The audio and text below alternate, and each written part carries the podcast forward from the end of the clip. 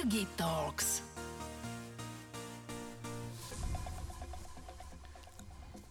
Rodačka z Bratislavy. Absolventka Florida Atlantic University v odbore psychológia. Absolventka Manchester Metropolitan University pre zmenu a rozvoj organizácií. Skôr než začala pracovať pre IBM, získala rozsiahle skúsenosti v predaji, marketingu a poradenstve. Do samotného IBM nastúpila v roku 2007, prešla mnohými pozíciami, aby nateraz zakotvila ako Director Global Business Partner pre región Strednej a Východnej Európy je zanietená pre rozvoj hodnotných zručností potrebných pre budúcnosť. Je členkou fakulty IBM. V našom regióne presadzuje, aby sa ženy uchádzali o vedúce pozície. Barbara Pavlovič Dekerová. Wow, to som ja, ďakujem. Vítaj v podcaste Ergitalks, ktorý pripravujem v spolupráci s portálom Aktuality.sk a musím povedať, že sa veľmi teším, lebo po dlhom čase pri mikrofóne môžem privítať ženu, a z toho, čo sme za tých pár sekúnd počuli, myslím si, že veľmi úspešnú ženu. A budem rád, keď e, poslucháčom prinieseme, tak ako v mnohých predošlých podcastoch, e, inšpiratívne príbehy, nielen o tom, že čo si dosiahla, to sme práve počuli, ale možno kúsok o tom, ako sa to dá dosiahnuť, ako sa to dá dosiahnuť z Bratislavy, študovať po celom svete, zakotviť v takto korporátnej firme alebo v takejto veľkej korporácii, ako IBM je. Takže veľmi sa teším na, na náš rozhovor. A začneme rovno z hurta. Kto si ty jednou vetou? v prvom rade, tak ako ty sa tešíš, ja sa teším tiež, lebo som si urobila domácu úlohu. A ja profesne musím sa napočúvať veľa webcastov a musím povedať, že um, ten tvoj ma naozaj oslovil. To je niečo nové a preto sa teším, ale troška mám trému, lebo toto je pre mňa také veľmi málo, hovorím o sebe. Ja som, e, stojím pred tisícimi ľuďmi väčšinou a prezentujem portfólio, prezentujem víziu nejakú, takže, takže toto je také, že troška som, budem musieť načrieť do toho, čo som dlho o tom nerozprávala alebo nerozmýšľala. Takže ďakujem a teším sa.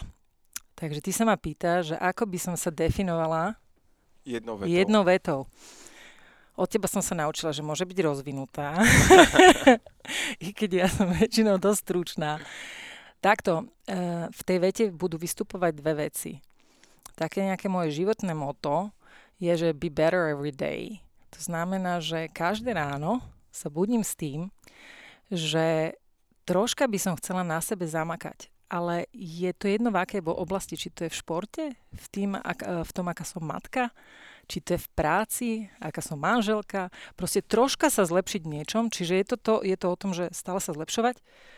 Ale teraz sa spýtame, že prečo, aby som bola najlepšia na svete? Nie. Tam, tá druhá časť tej vety je, že aby som pre, priniesla nejakú hodnotu. Ja mám ten systém nastavený tak, že chápem, že to, čo som v živote dosiahla, je tvrdo odmakané. Čiže to zlepšovanie ma k tomu dostalo každodenne vo viacerých oblastiach. A ten výsledok, ktorý vždy hľadám, musí mať nejaký dopad pre viac ako sam, samú seba. Čiže či už je to, ako hovorí môj syn, alebo môj tím, alebo ten zákazník, tak, e, tak proste, keby som sa definovala jednou vetou, tak e, som človek, ktorý neustále pracuje na tých malých zlepšeniach, aby som tým dala nejakú hodnotu tých okolo mňa, tým okolo mňa.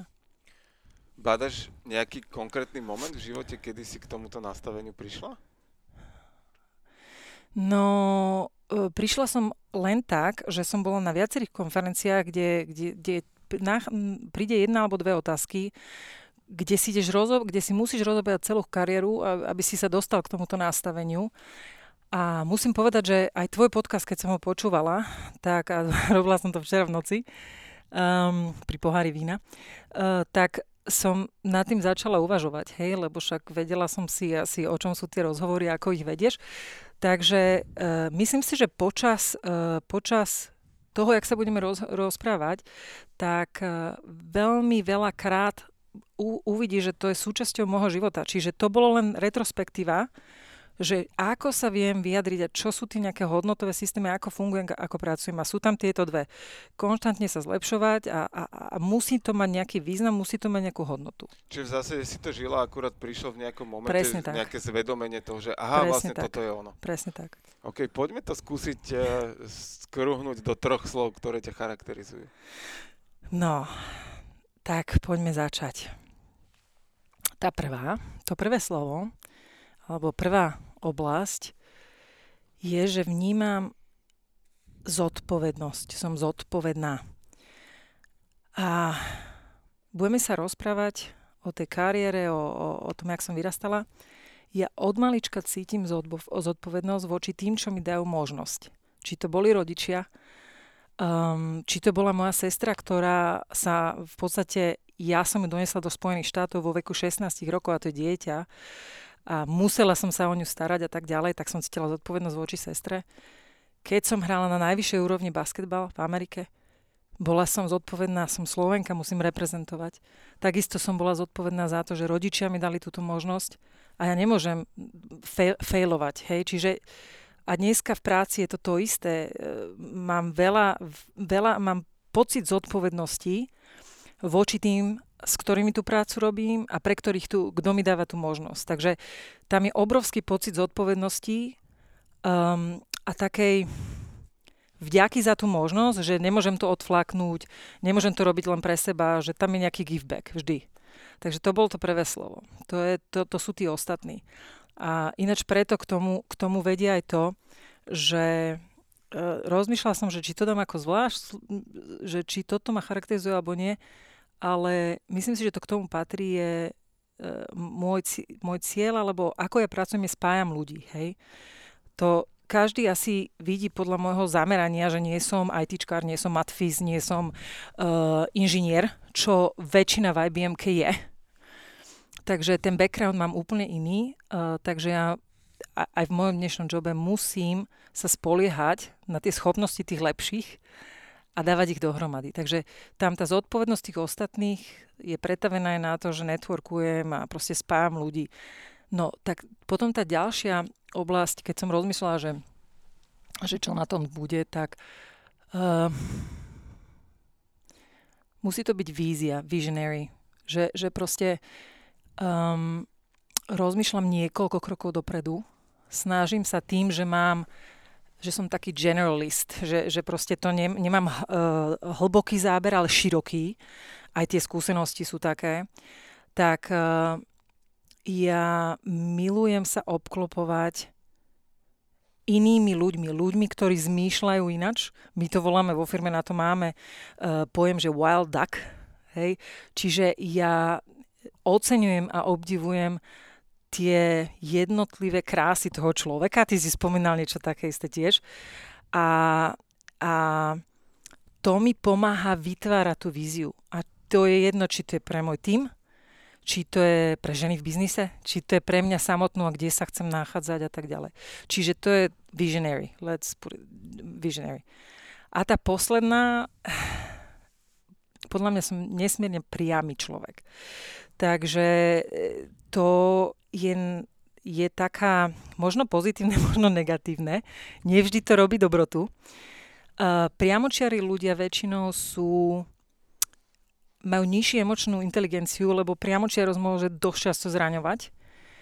Ja si to nemyslím o sebe. Myslím si, že dosť uh, korektne viem uhádnuť, uh, pokiaľ môžem ísť s tým človekom. Um, ale na druhej strane som ten človek, čo um, keď máme toho slona v tej miestnosti, ako sa hovorí, nedokážem sa pozerať a tváriť sa, že tam není. Hej? Čiže určite to pomenujem a, a určite sa o tom chcem baviť a určite to chcem adresovať ale musím, musím sa priznať, v tej mojej čiaro, p, priamo čiarosti, keď chcem dosiahnuť nejaký výsledok s týmom a tak ďalej, tak veľmi zvážujem, kedy je tá vhodná doba, ako to podať. Uh, a preto ja mám, hovorím aj teraz, mám pred sebou pero a papier, pretože niekedy mi ide jedna vlna v mozgu, uh, ktorú si nakreslím a nie je vhodné, aby som ju v tom momente zdieľala.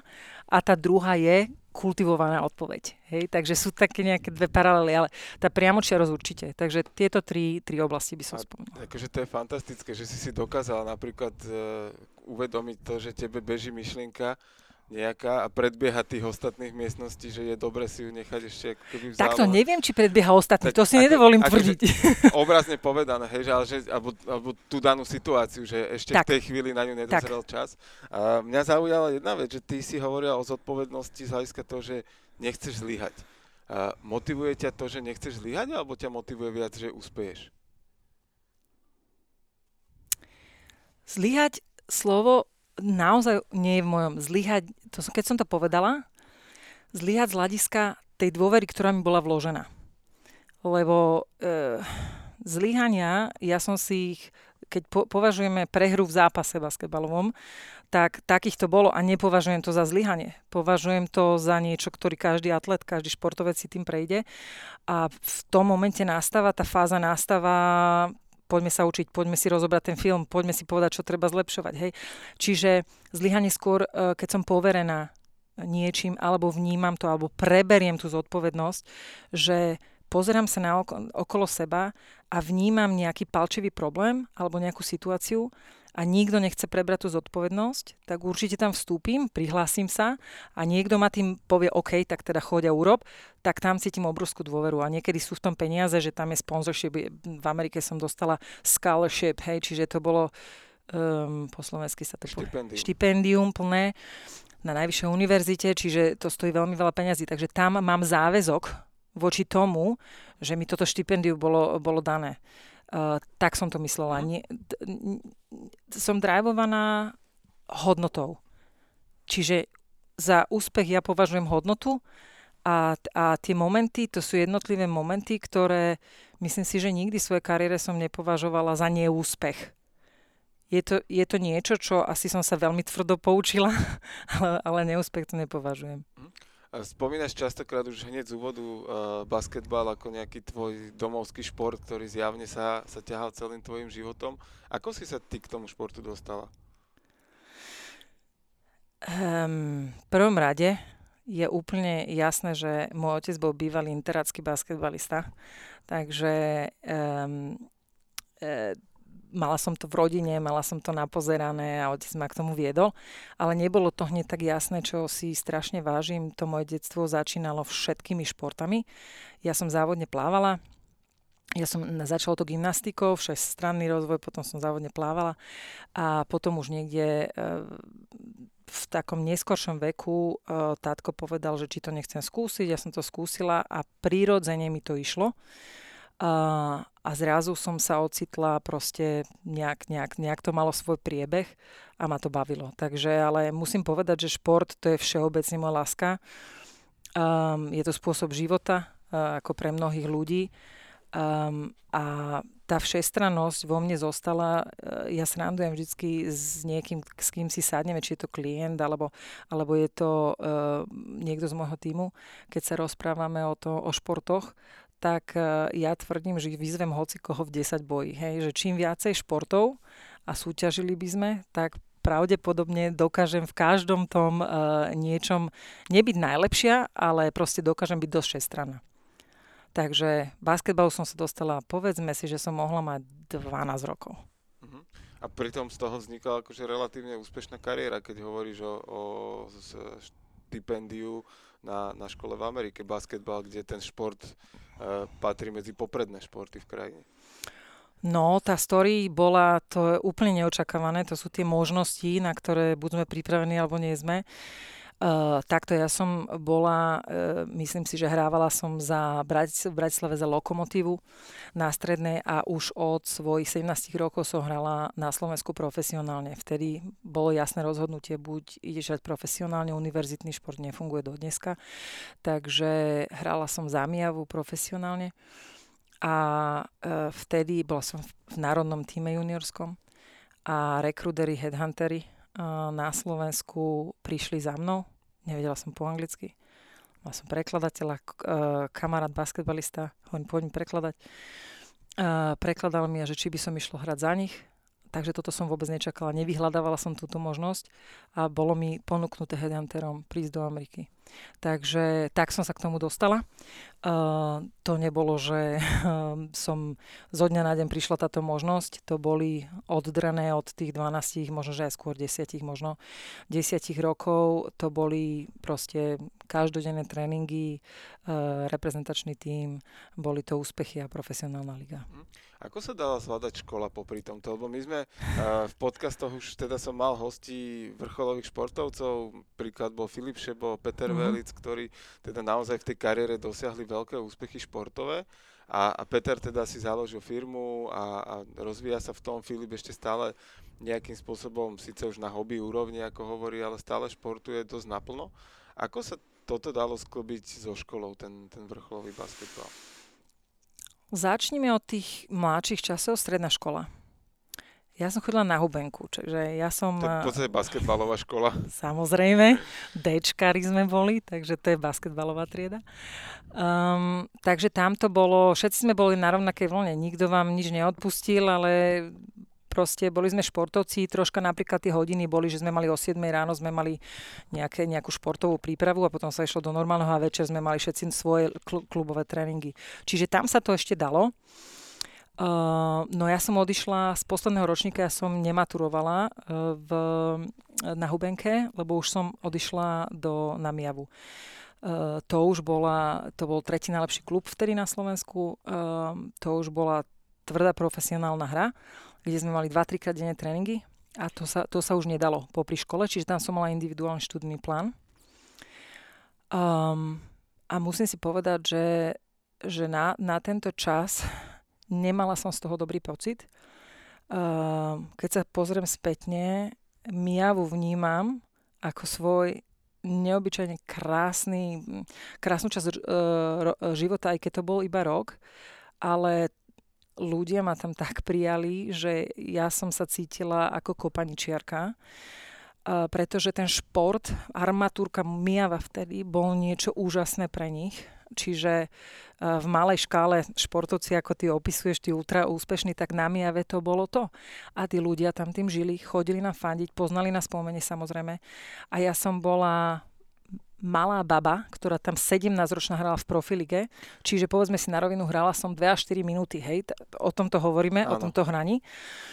Um, ale strašne som sa cítila nekomfortne v tom, že ten individuálny študný plán, pretože ja som není, um, není typ človeka, ktorý sa zaborí a číta si state.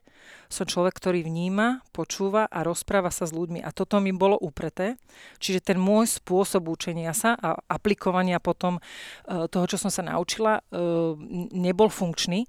Čiže ten individuálny na mňa e, študijný plán, okrem toho, že úžasných spolužiakov všetky poznámky prípravné, všetko mi dávali, boli nesmierne, nesmierne sa ku mne úžasne správali ale pre mňa to bol uh, strašný stres. Ja si, ja si pamätám dodnes, moja mama sa asi bude smiať, keď toto bude počuť, som najväčší stres vtedy uh, zažila deň pred maturitami, čiže individuálny študijný plán, tuším, že sme mali repre vtedy alebo niečo, proste ja som bola vyťažená, že som nemala čas študovať, ako človek sa na maturitu má pripravovať. Noc predtým som zavolala našim a hovorím, koľko? Koľko, koľko mi požičate peniazy, ja musím ísť do tej školy. Toto bol telefonát, ktorý hovorím, že prepadnem sa od hamby, keď, ale, ale dobre, no tak povedzme si to. Uh, zavolala som môjim rodičom, lebo ja som si bola istá, nie som pripravená, nemám rada byť nepripravená. Ale ja viem um, v situáciách, ale tá situácia, v tej situácii musím byť pripravená. Čiže hociaká situácia ma nezaskočí, ale ja som vedela, že som tomu nedala toľko, koľko na maturity Aj na mal... flexibilitu treba mať nejaké zručnosti. Presne tak. A Čiže a toto som nemala a bola som totálne vystresovaná. Rodič, že prosím ťa pekne, všetko bude v pohode. No to som nespala, celú tú noc som nespala. Zmaturovala som na samé jednotky. Čiže šťastná ruka bola pri otázke? Um, no, povedzme si to takto. Uh, bola to jednak, nebola, už si to konkrétne nepamätám, ale viem jednu vec, že večer som si zvolila stratégiu, večer pred maturitou, že naučím sa 4 státe na každý predmet jednu a použijem to hociakú otázku, čo si vyťahnem. A stalo sa to presne... A budem to, vyzerať, že tomu rozumiem. Presne, to, presne toto sa stalo, že bolo, že bla bla bla bla bla, potom som vhodila niečo, tvárila som sa, že to tam úplne patrí, vedela som to tam nejak nakomponovať. Čiže, no a potom samozrejme, že um, verím tomu, že ľudia prižmúrili ma, moji učitelia vtedy oko nad tým, že proste chápali, že ten čas som nemohla adekvátne na tom stráviť. Ale hovorím, to bolo pre mňa, ja som bola v takej stresovej situácii, lebo do dneska, ako napríklad tento rozhovor, keď sa nemôžem pripraviť na veci, aby to niekomu dávalo hodnotu, už sme zase pri tom, je to strata tých ľudí, strata času toho ľudí a cítim sa, že, že proste um, tie expectations sú niekde, niekde nastavené a ja keď ich nesplním, tak, uh, tak uh, to bude také, uh, pre mňa to bude smutné. A že si sama sebe dávaš takéto výzvy. S tou maturitou mne to pripomenulo úplne moju a to, to bolo akože tiež veľmi kuriózna situácia. Večer pred maturitou mama sa ma pýta, že čo, ako, a že vieš čo, v pohode, ona je matikárka, takže to matiku som mal nalúskanú s ňou a potom som mal angličtinu, slovenčinu a nemčinu. Uh-huh. A hovorím, že a že však Nemčinu, že viem, tú uh, nemeckú literatúru si nevyťahnem a ostatné sa nejak vykecam. A šub literatúra. 8.30 ráno, prvý predmet Nemčina, ťahám číslo otázky uh-huh. 25 a triedna na mňa tak ešte pozerala, že dobre a ja, mm, najhoršie ako mohlo byť. A keď som sa z tohto dokázal vykecať, tak som pochopil, že zmaturujem. A, a bolo to akože s veľkým, s veľkým na moje teda študijné pomery na strednej škole, tak to bolo nadmieru k spokojnosti aj učiteľov, aj mňa, aj celej rodiny. Takže áno, ale treba byť pripravený na to aj, aj reagovať flexibilne a treba, a zase ľudia, ktorí sú výreční, tak majú to šťastie, že tak ako ty si to vedela, to vedela obkecať, použiť. Jasné, ale podľa nie... mňa tí učiteľia to vedia. Povedzme si na rovinu, len, len musím povedať, že ja keď si zoberiem v tom období, že človek má 18 rokov, ten stres je enormný, hej, lebo to, to, tá horda toho učíva, a potom ty máš túto nešťastnú ruku, že poznáš väčšinu tých otázok, vytiahneš si tú ne, nešťastnú, tak uh, hovorím, neviem, a, ako je to dneska presne hodnotené, ale to, to, to, to, toto bolo v mojom... Vykecala som sa samozrejme a nejak som nejakú stratégiu som na to našla, ale, ale je to také, ma to poznačilo, že to bol strašný stres v mojom živote toto ono ešte len dodám jednu vec, že ono nie je problém vyhodiť človeka zo skúšky alebo zo, z maturity. Akože, keď ten učiteľ by chcel, tak akože profesorovi dáš otázku, ktorú proste nebude samozrejme, vedieť. Že, samozrejme. že to, to nie, nemôže to byť o dokazovaní si nejakého postavenia, čo bohužiaľ na Slovensku na mnohých vysokých školách stále tak funguje z toho, čo ako čerpám informácie od nejakých známych kamarátov a ľudí, ktorí s tým stále prichádzajú do kontaktu. Jergi Talks vám prináša Jerguš Holéci v spolupráci s Aktuality SK. Ale vráťme sa k tebe, teda zmaturovala si úspešne, bola si na Mijave. Kam to smerovalo ďalej? Ešte sa vrátim o krok späť, len spomínam, lebo ty si povedal, že Nemčiny sú maturovala, ja som tiež maturovala z Nemčiny. Ja som, uh, moja základka bola Telmanova, to bola nemecká škola. Čiže môj background je Nemčinárka, ruštinárka. Hej, ja som ešte to obdobie, kedy ruština bola maturitný predmet, čiže Nemčina, ruština. Um, no takže po, po, po Nemčine a strednej škole na Miave um, som išla na FTVŠ. Bolo to pre mňa niečo úplne uh, prirodzené pretože chcela som sa športom živiť, chcela som v oblasti športu pracovať, uh, takže mm, urobila som príjmačky, uh, vtedy bola taká, uh, taký obor, že šport pre všetkých, zase som si zvolila veľmi general odbor, lebo nechcela som geografiu, nechcela som tieto kombinácie, takže uh, hľadala som niečo všeobecnejšie, takže to bol šport pre všetkých. A to súvisí, súvisí s tým úvodom, čo si spomínala, že ideš do šírky. Uh-huh. Presne, presne. A to, to, preto hovorím, ja som sa musela spätne, to, takto mi to prišlo, že, že toto je nejaká taká, stále to uh, v mojom živote prebieha, že, že to je to do šírky, že ja potrebujem chápať tie širšie súvislosti, aby, aby som vedela riešiť uh, jednotlivé problémy. No a uh, tam, som spô, tam som pôsobila rok. A podľa mňa už za ten rok som si vybudovala všetci z fotovešky, to je najlepší kolektív, aký môže byť, však to sú všetci rovnako nastavení mindsety. Uh, ale vtedy prišla tá ponuka po tej, pri tomto prvom ročníku uh, ísť hrať do štátov. Čiže normálne scouty, recruiting nastal. No a tu, tuto pre mňa prišla taká... Ja som to moc nevnímala ako niečo, čo by som vtedy bol veľký boom. Samozrejme to už bolo po boli voľné hranice, ale nebolo to samozrejme, že sa takto cestovalo, lebo to stalo strašné peniaze. Takže to my, ja som nebola z také rodiny, kde by si rodičia mohli dovoliť niečo. Ani to nebol môj sen. Ale keď tá, tá možnosť prišla, rodičia mi hovoria, škola života, choď, choď. No dobre, však keď bude najhoršie, tak prídem domov, nič sa nedeje, hej, takto mi to aj oni teda, že choď, choď. No a ja som si až pri tej ceste v tom lietadle uvedomila, sedela som vedľa jednej kočky, ktorá hrala tiež na Floride. Ona hrala e, v Miami, ja som bola, to sa volalo Boca Raton, Florida Atlantic. Uh, takže dve konkurenčné, čo sa týka basketbalu univerzity. A Ty sedela... Superku si stretla vlastne. Mm, tak sme to nebrali, ja som vtedy som to tak nebrala. Slo- Slovenka, húra, v lietadle spolu sme pokecali. No a ona mi, ona bola druhý ročník, ja som bola prvý. Ona mi dala proste, ona pr- vyrolovala predo mňa, dávaj si pozor na to, na to, na to, toto, toto. A teraz ja som tých 8 hodín v tom lietadle sedela a teraz si predstavovala, čo ma čaká. No a pre mňa Amerika to je 9 rokov môjho života myslím si, že keď človek príde do Ameriky ako 19-ročný, že to je stále, ten človek sa hľadá a formuje ho strašne tá kultúra. Hej. No a ja som, uh, ja som prišla do Ameriky s nulovou znalosťou angličtiny. Čiže ja som vystúpila na letisku, prišiel pre mňa coach, doviezol ma do dorm rooms, tam, kde sme bývali, Bývala som s ďalšími štyrmi v takých malých rodinných domčekoch, s ďalšími štyrmi spolu, uh, spoluhračkami. A celé, celá táto scéna uh, sa, mi, sa mi začala, proste všetko bolo iné. Všetko, čo som doposiaľ poznala, bolo úplne, up, moja, moja safety net, moje, moje také nejaké bezpečie, bolo úplne vytrhnuté spod mojich nôh a poviem niekoľko tých kulturálnych vecí. Ja som v tom období, Ježiš, ja rozmýšľam, som strašne zlá s rokmi. Uh, povedzme si, že som maturovala okolo 2000, 2000 roku, čiže tak to hovoríme spätne, čiže 4 roky predtým. Uh, keď som tam prišla, tak uh, stále som bola považovaná, ani Čekoslovakia nebola, Jugoslavia, oni boli úplne, Američania nevedeli ťa zaradiť. Eastern, Eastern European chick. Hej, to bolo Eastern European chick. Uh, to bola prvá vec. A potom druhá vec, ja som tú angličtinu naozaj nepoznala, čiže ja som sa nevedela dohovoriť. Ďalšia vec bola americký basketbal. Teraz sa tie rozdiely mažú, ale vtedy to boli dva rozličné svety. Oni boli individuálny, tvrdý, silový basketbal, mastenica Uh, kdežto my sme boli kombinačný, tímový... Uh, Kolektívny šport. Uh, finesse, oni to volajú, že proste tí trojkára, trojkárka som bola a tak ďalej a tak ďalej, kolektívny šport.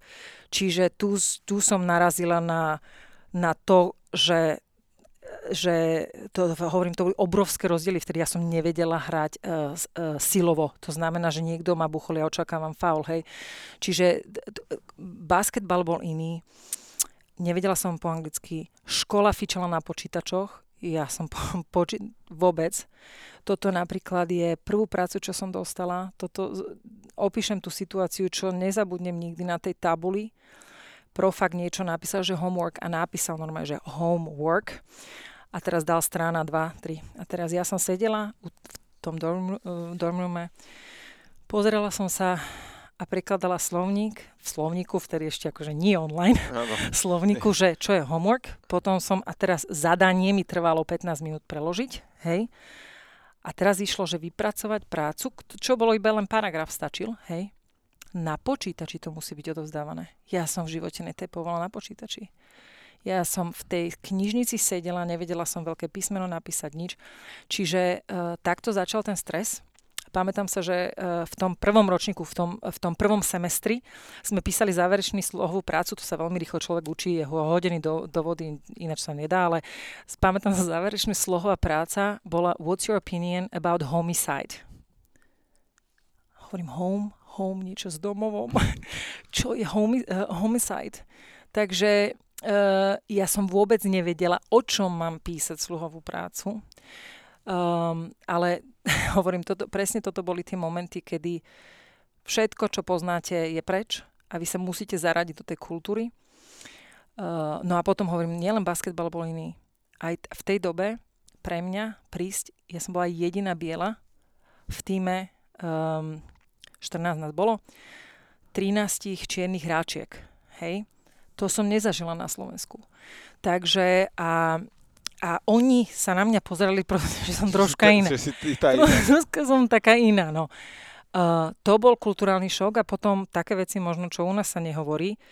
Americký a špeciálne ženský šport, um, vtedy ve, verejne to bolo hlásané a vtedy bolo aj taký trend a taká vlna. Um, boli homosexuálky. Hej? Pretože tie boli väčšinou tie, čo dokázali silovo, silový šport a tak ďalej. Čiže väčšina týchto žien v týme um, boli homosexuálky. Ja som sa to veľmi rýchlo naučila, pretože mňa by s môjim backgroundom nikdy napadlo ani sa takúto otázku opýtať. Avšak tam to bolo súčasťou, pretože prídete k tým deň čo deň, tým, tým veciam, ako sú napríklad, že sa prezliekate v šatni, v šatni a pamätám si prvý, prvý tréning a dávali, mali sme také prevracacie, prevracacie dresy, tak som došla teda proste napumpovaná prvý tréning, musím to dať. Vyzliekla som sa, v šatni ticho, všetci na mňa pozerajú. A teraz ja hovorím, dala som si ten dres a hovorím, čo? Zlá farba? Čo? Niečo zlé? A všetci, že ne. A potom som to o roky neskôr pochopila, hej, že proste tam sa nevyzlieka v šatni len tak, jak u nás to bolo zvykom, hej. Pretože ta, proste, proste tam, tam to fungovalo inač, hej. Čiže hovorím od toho, tej kultúry ako takej, pretože my sme tá, ten východný blok a proste neviem, ukazovali mi, jak funguje pračka a podobné veci, hej. Po language, všetko toto bolo proste nové a, a preto ja si myslím, že ja som vďačná, nesmierne vďačná za toto, pretože uh, to sformovalo, ako dneska myslím a nevyvedie ma z miery len tak hocičo, pretože viem, že tá cesta sa dá, dá nájsť. Dá nájsť. A ako si ju nachádzala tú cestu? No všetko bolo postupné. Akože povedzme si na rovinu, že môj prvý pol rok bol strašne ťažký, ja som si preplakala. Preplakala som si noci, lebo som sa cítila strašne sama a osamela. Um, ale potom prišli tie prvé výhry a tie ma tak nakopli. Jedna z dôležitých momentov, keď si tak teraz spomeniem, bolo, ja, ja som vždycky sa chcela začleniť, nie za každú cenu, ale nájsť to svoje miesto. A už zase ideme k hodnotám, tak som si hovorila, že čo je môžem tomuto týmu priniesť. Bola vždycky moja otázka. A uh, už len zase idem naspäť k tomu športu. Ja, ja veľmi dlhé roky som hovorila, že nechápem, nemyslím si o sebe, že som nejaká špeciálne dobrá hráčka že jak je možné, že som dostala takéto možnosti a bola veľmi úspešná, um, keď, keď si pozrieme tie jednotlivé, ja som bola proste zase všestranný človek, ktorý, ja som hrala uh, krídlo, power forward, podkošu hračku guard, bolo to jedno, ja som, ja som dokázala všetko. Zase tá šírka. Ale zase nebola som... Na, Nemala som najrychlejší, e, najlepší ball handling, nemala som najlepší dribbling, nebola som najrychlejšia, ne, nebola som najlepšia strelkynia, čiže z ničoho som nebola najlepšia, ale dokázala som zaskočiť každú pozíciu. Pravá ruka, ľavá ruka, všetko v pohode. No a teda to, toto ma tak ako, myslím si, že ten hnací, mo, hnací motor bol, že ako, ako budem môcť nejakú hodnotu priniesť tomuto týmu. A prišlo to vtedy, keď v Amerike je absolútne, vy očakávate, a teraz ideme naspäť k tomuto, čo, či si sa pýtal, že jak to môže fungovať. No pre mňa to nefungovalo na Slovensku, do, do dneska to na Slovensku nefunguje, lebo ten univerzitný alebo vysokoškolský šport nefunguje na takejto úrovni. Tak sa musí človek rozhodnúť a potom je to jedno na úkor druhého. A, a veľa ľudí to nechce a ja viem tiež presne, lebo potrebujeme oboje, hej. A Amerika presne toto umožňuje, lenže on, on máš nastavené tak, že ty máš uh, na univerzite uh, uh, level, ktorý musíš dosiahnuť s tými známkami a ináč nemôžeš hrať v týme. No a z hodou okolností naš, naša najlepšia hráčka, jej to moc nešlo v tej matematike, čo je všeobecne, akože to, to som vnímala, že to bol trend. A ja som není matematický typ, ale uh, to učivo bolo pre mňa jednoznačne jednoduché. Hej. A ona ma požiadala, že či by som jej mohla vysvetliť, či by som mohla, mohla s ňou urobiť nejaké úlohy, či by som... A v podstate ja som jej dopomohla, aby ten semester dala na tú average trojku, alebo aký je ekvivalent u nás. A to dala. A vďaka tomu ona mohla pokračovať. Jej hrozilo, že, že, nebude... Áno. A myslím si, že tu sa začal nástiah meniť, že ona si ma začala veľmi vážiť a aj tá hra začala vyzerať inač. Um, a to sa potom vyvíjalo a ja som našla tú svoju hodnotu. Uh, našla som ju oveľa neskôr, lebo uh, vtedy panovala teória, že máš byť v niečom super dobrý. Či to bolo vo, firme, vo firmách, alebo v škole tá odbornosť, alebo, alebo teda v tom basketbale. A ja som stále hovorím si, čokoľvek ja teraz začnem, ja nebudem v ničom najlepšia, v ničom nebudem vynikať. Takže teraz otázka je, že či idem do toho, alebo nejdem do toho. Ale nastal jeden taký kľúčový moment, ktorý si myslím, že do dneska ma sprevádza. A nastal v takej jednej veľkej hre. Hrali sme proti Miami Gators, ktoré, e, teda Florida Gators, pardon, čo je jedna z to, stop univerzít. Vypredaná hala, 30 tisíc ľudí, plná boli o... Ja som hrala najvyššiu divíziu, to znamená NCAA, to je univerzitná súťaž, máme divíziu 1, 2, 3, 4. Ja som hrala prvú, ale potom máš top 4 a boli rôzne, rôzne konferencie a v prípravných sezónach sme teda hrali tých najlepších, aby sme sa teda pripravili. Uh, boli značne od nás lepší, takže išli sme do, do súboja. Ten zápas sa strašným spôsobom vyvíjal. Myslím si, že po prvých dvoch minútach sme prehrávali uh, 20-0. Proste to bol akože vylágoš, vylágoš. Um, a my sme sa cítili strátené. Trénerka na nás húčala z lávičky, prišli sme k lávičke, dostali sme z fúka, išli sme na... A to, ono to pokračovalo. Až náša kapitánka vtedy zavolala timeout e, a zda, povedala, že ku mne, tak sme išli do takého kruhu, sme sa zohli, počúvame, že čo nám ide povedať. A teraz, jak zdvihli všetky tie hlavu, tak oni sa pozerali na mňa. A ja som bola z toho úplne ako neočakávať, nebola som kapitánka, hej. Uh, tak som sa rýchlo spamätala a hovorím, no dobre, ideme toto za... Povedala som nejakú hru, čo ideme zahrať a ono to zafungovalo. Proste samozrejme išla som na najlepšiu, vedela som, v čom sme dobrí, čo ideme zahrať, aby sme to ukludili. Takže sme to zahrali, skórovali druhý a boli sme naspäť v hre. Um, nevyhrali sme, prehrali sme o 20 bodov, hej, tento zápas. To tie prvé dve minúty spravili. To, no, ale chcem povedať, že my sme v podstate v tom zlomom bode sme začali hrať ligu tých najlepších. A my keď sme odtiaľ odchádzali, tak sme dostali standing ovation od publika, lebo oni boli doma. A myslím si, že všetky sme sa cítili nesmierne hrdé. A to, to je pre mňa, že proste to, to sú momenty, ktoré nepotrebujete tým byť ten najlepší hráč, ale keď máte tú dôveru tých ostatných a v tom najkritickejšom bode, kedy v podstate všetci už, už nevedeli čo, a bolo to hneď na začiatku, hej, čiže zobrať si timeout, to aj sa urobilo, ale nefungovalo. Takže myslím si, že tam som si, na, na tomto bode som zistila, že, že sú určité vlastnosti asi, ktoré mám, vtedy som ich nevedela identifikovať úplne presne. Podľa mňa bola tá, dôvera tam musela byť, hej, pretože zrazu to, to, bolo, to bolo inštinktívne sa všetci na mňa pozreli. Takže to sa muselo budovať ro, tie, tých tri roky alebo koľko, hej.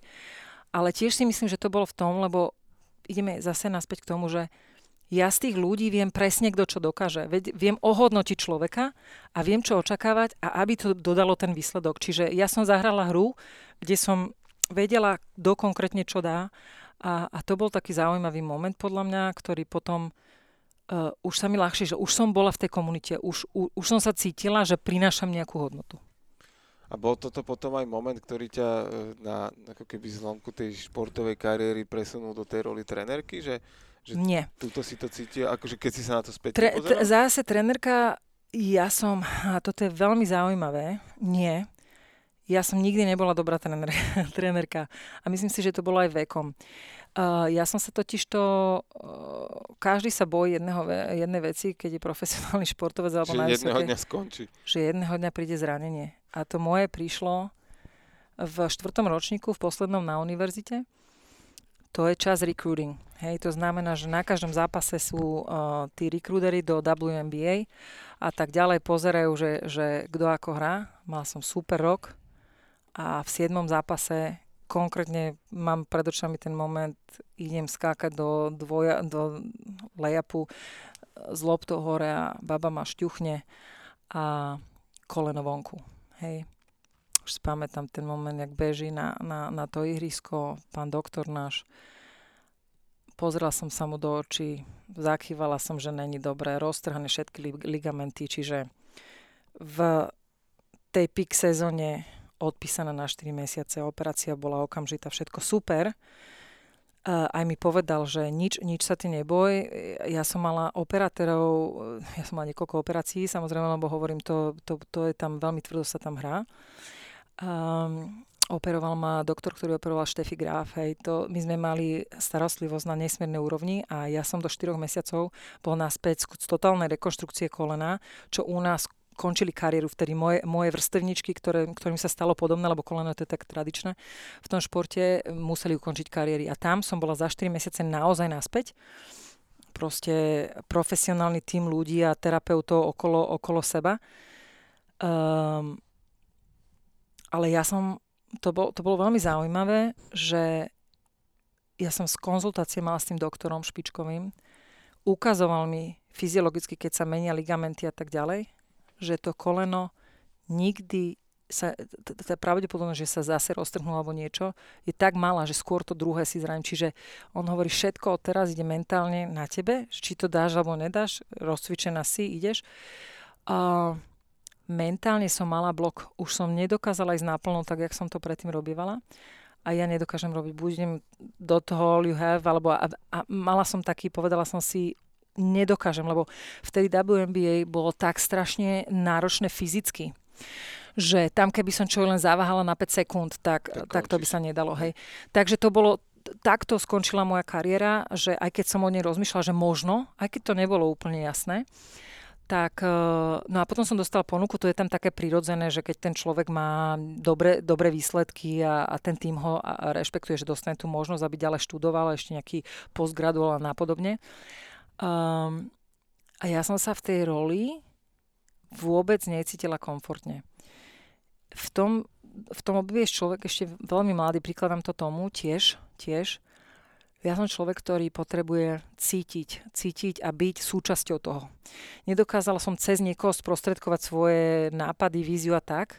Vtedy mi vyhovalo, že som bola na ihrisku v tom momente, ktorý som opisovala a že som vedela ovplyvniť to diálne. Ja som bola tá, čo som prihrávala a potom, aj keď sa to dialo ďalej, veď, mala som pocit, že môžem kontrolovať. Ten coach je úplne mimo niečo toho. mimo toho a v tom momente ani ma to nebavilo, nevedela som sa do tej pozície dostať uh, a nerobilo mi to radosť.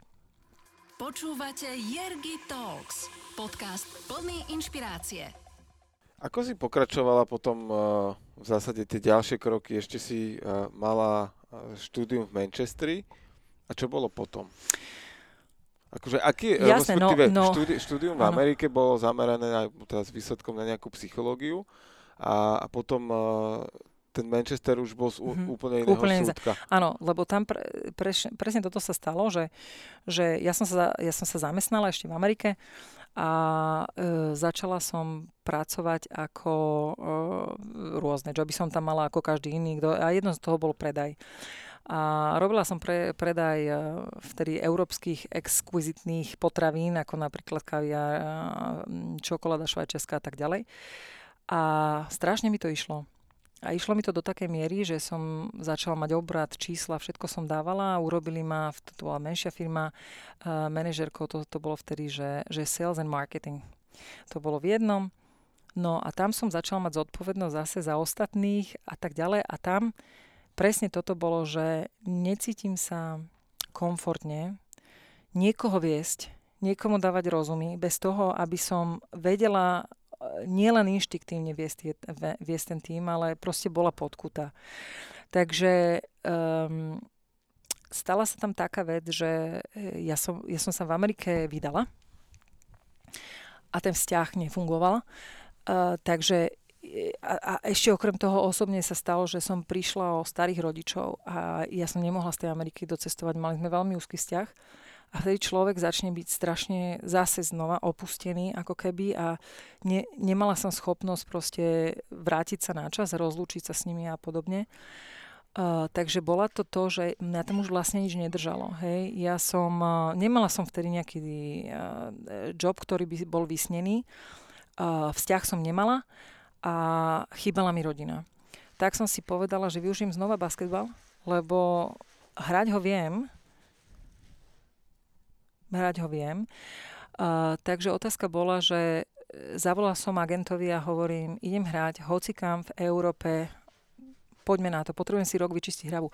hlavu. A vtedy som dostala tú možnosť, volá mi, že Tenerife, hovorím, berem. Takže, takže to, Ježiš Maria. Takže, takže rok som išla hrať na Tenerife. Uh, to, bola tiež, to bola tiež skúsenosť, lebo to, tam, Španielsko, to je obrovský šport, uh, proste tam som, tam ale tam sme mali basketbal aj futbal a, a futbal to, to boli páni, hej, takže mm, to bolo úžasné, úžasná skupino, skúsenosť sa pohybovať medzi tými športovcami, medzi tými atletmi a mm, robiť to na Tenerife. Naučila po španielsky za rok, hej, nepoužívam španielčinu moc, ale, ale teda naučila. No a tam zase to bolo len troška sa ustali, troška sa ukludniť. A som si povedala, no práve preto, pre tú prácu, poďme, poďme študovať business management. A zase mi raz basketbal zaplatil tú školu, pretože na, uh, povedala som scoutovi, hovorím, hoci kde, kto mi zaplatí master, uh, taký, aký chcem, business administration. A on mi zavolal a hovorí, uh, tak poď do, poď do Manchesteru, hovorím, idem. Čiže tam už som hrala univerzitný, ktorý je úplne na inej leveli, ako bol v Amerike. Proste to bol špičkový basketbal. Univerzitný bolo, že som dával, v Anglicku som dávala 50 bodov za zápas, hej, to, to bola Taká iná liga. pre teba. Hej, ale spokojnosť, pretože to už nebolo cieľom, to bolo len ten áno, ako áno, sa tom, áno, k tomu áno. dostať. A tam som si práve robila uh, master preto, aby som vedela, že idem do biznisu uh, a, a po, poďme, poďme sa naučiť proste, ako sa tie veci robia. Ako si sa ty potom prepracovala do IBM, lebo zásade to, čo ty rozprávaš o tých veciach, že ako prepájaš veci, či už to boli tie športové, ale ty si aj v úvode spomínala, že aj v rámci pracovných tímov a tak ďalej, tak je to určite veľmi vhodná danosť pre manažera a pre človeka, ktorý má riadiť nejaké týmy, či už je to menší alebo väčší tým, v zásade to už je len potom o, o odvahe a zručnostiach, uh, ako keby detailu toho vedenia, ale musíš to v sebe mať. Uh, ako ty si sa dostal do IBM, že čo ťa oslovilo na, na takejto korporácii? To štúdium posledné na, na, mm, v Manchesteri, Uh, tam som začal robiť s kapacitami. A tuto možno ideme naspäť k tomu, čo si hovoril, čo ty vnímaš na slovenskom školstve alebo nevnímaš a čo by tam malo byť. Tak ja som si teda vyskúšala teda rok na Slovenskej univerzite a potom uh, Amerike a v Anglicku.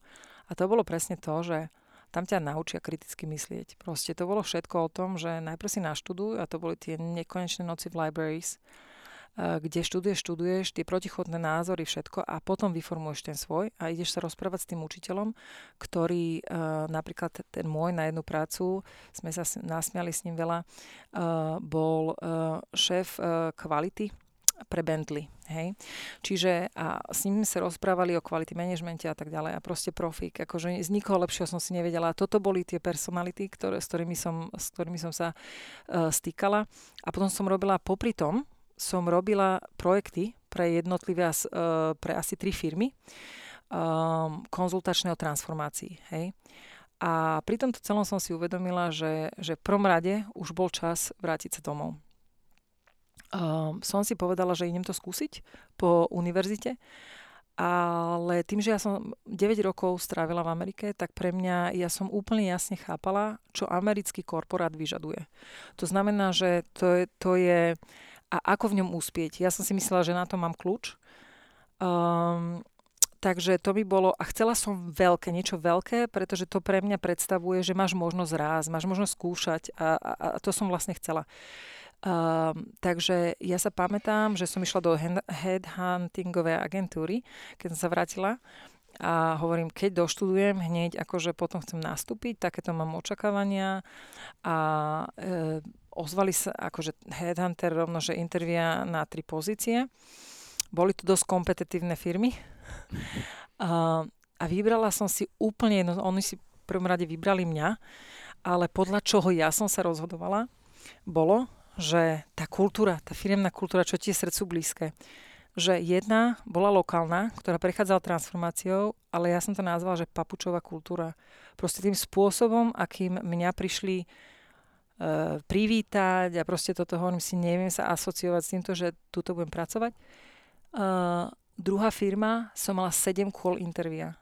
Hovorím si, keď niekto potrebuje 7 názorov na to, aby zobral prvolíniového manažera, tak toto nie je firma, v ktorej ja dokážem operovať. No a IBM sa rozhodla úplne hneď. A pre mňa to bolo znak, v Amerike to je znak, to niečo znamená, to je proste uh, kolosálny brand, ktorý mne, mne imponoval. Takže to bolo akože úplne jednoduchá voľba. Na akú pozíciu si nastúpila? Čo si začala robiť?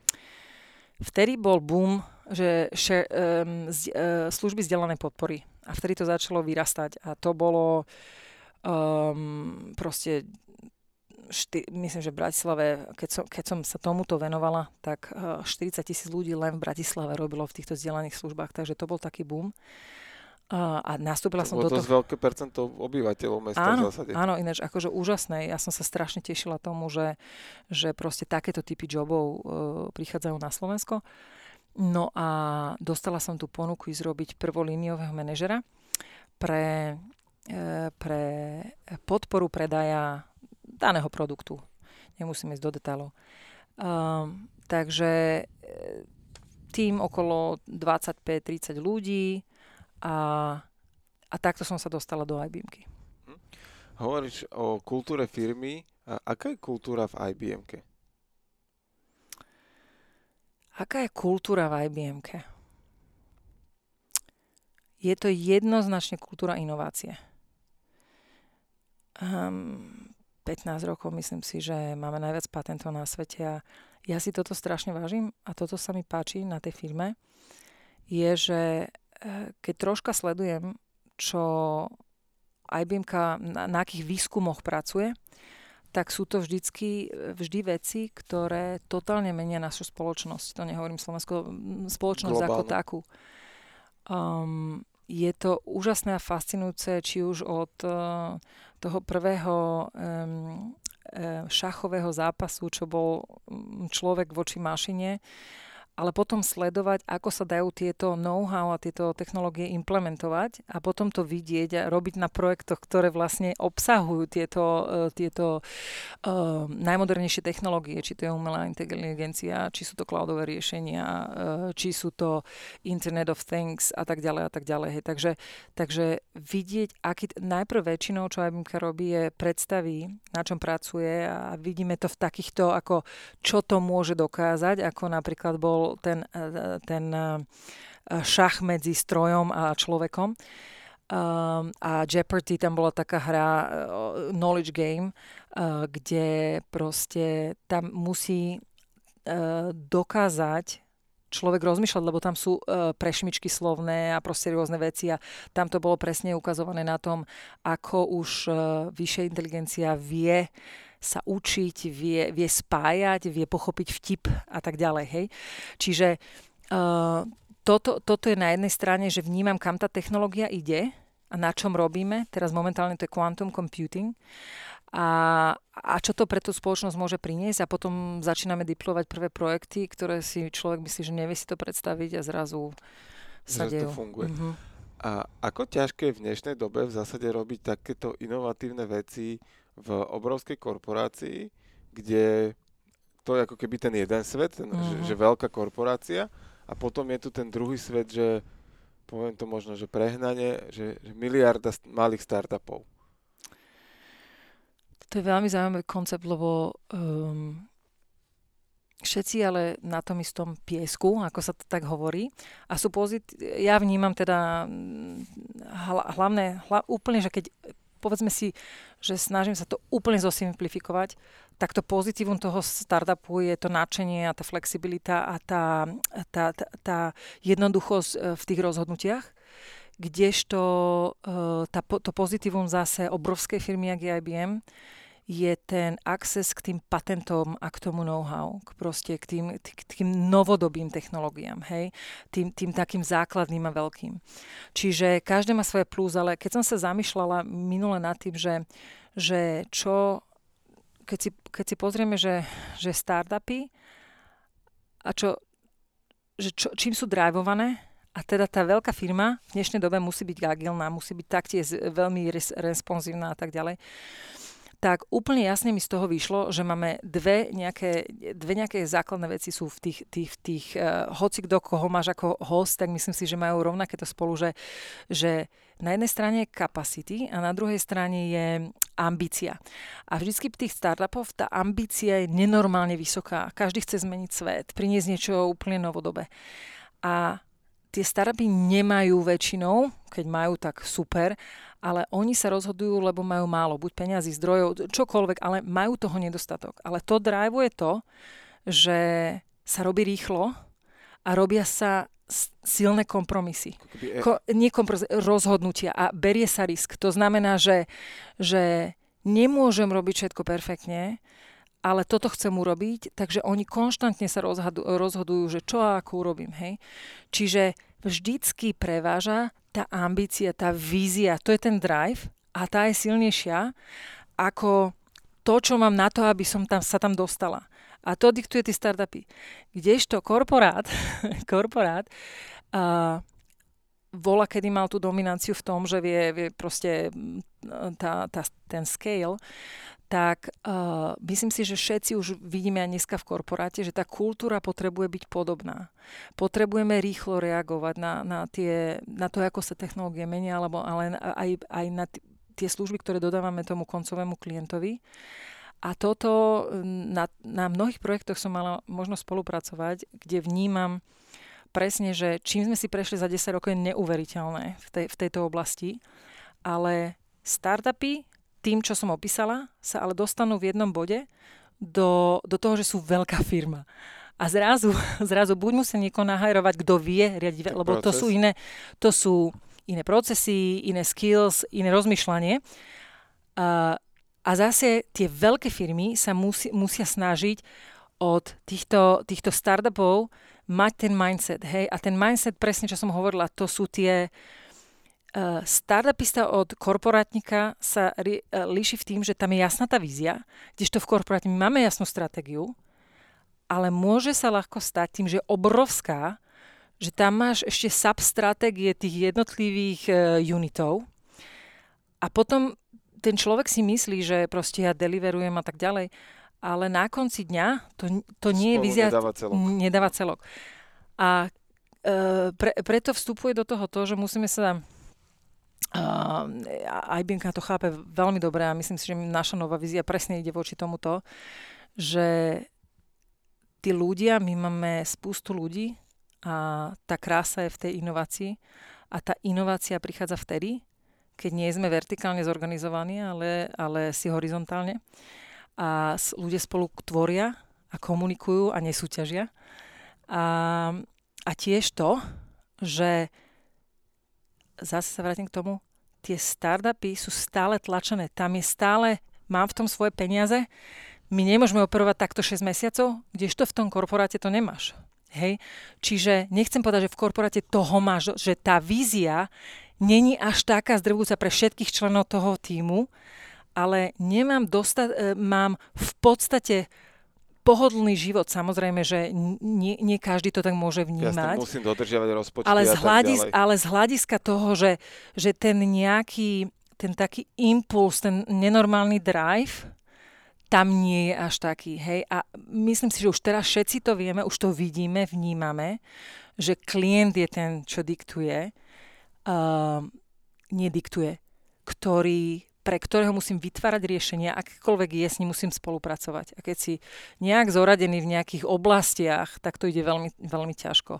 Čiže myslím si, že korporáty uh, budú prechádzať obrovskými zmenami, aby vedeli pochytiť troška te, te, to, tohto presne, že tá ambícia pre tých ľudí je spoločná. Tuto sa prechádzame k tej, k tej, moje, tej mojej veci, čo som pochopila ja od začiatku. To je tá vízia. Proste um, ja som robila na veľa projektov, kde som sa toto presne učila a som, som, som začala mm, chápať, ako ten korporát funguje a ako tie jednotlivé zložky fungujú, lebo um, ja som mala tú česť, že v podstate som v tej firme 12 rokov. Ja som vstupovala za úplne iné éry za úplne iného, ako ľudia kupovali, čo bol pre nich brand ako IBM um, že to bol proste značka a ty si kúpil tú značku, ako dneska si kúpiš Nike alebo čokoľvek iné.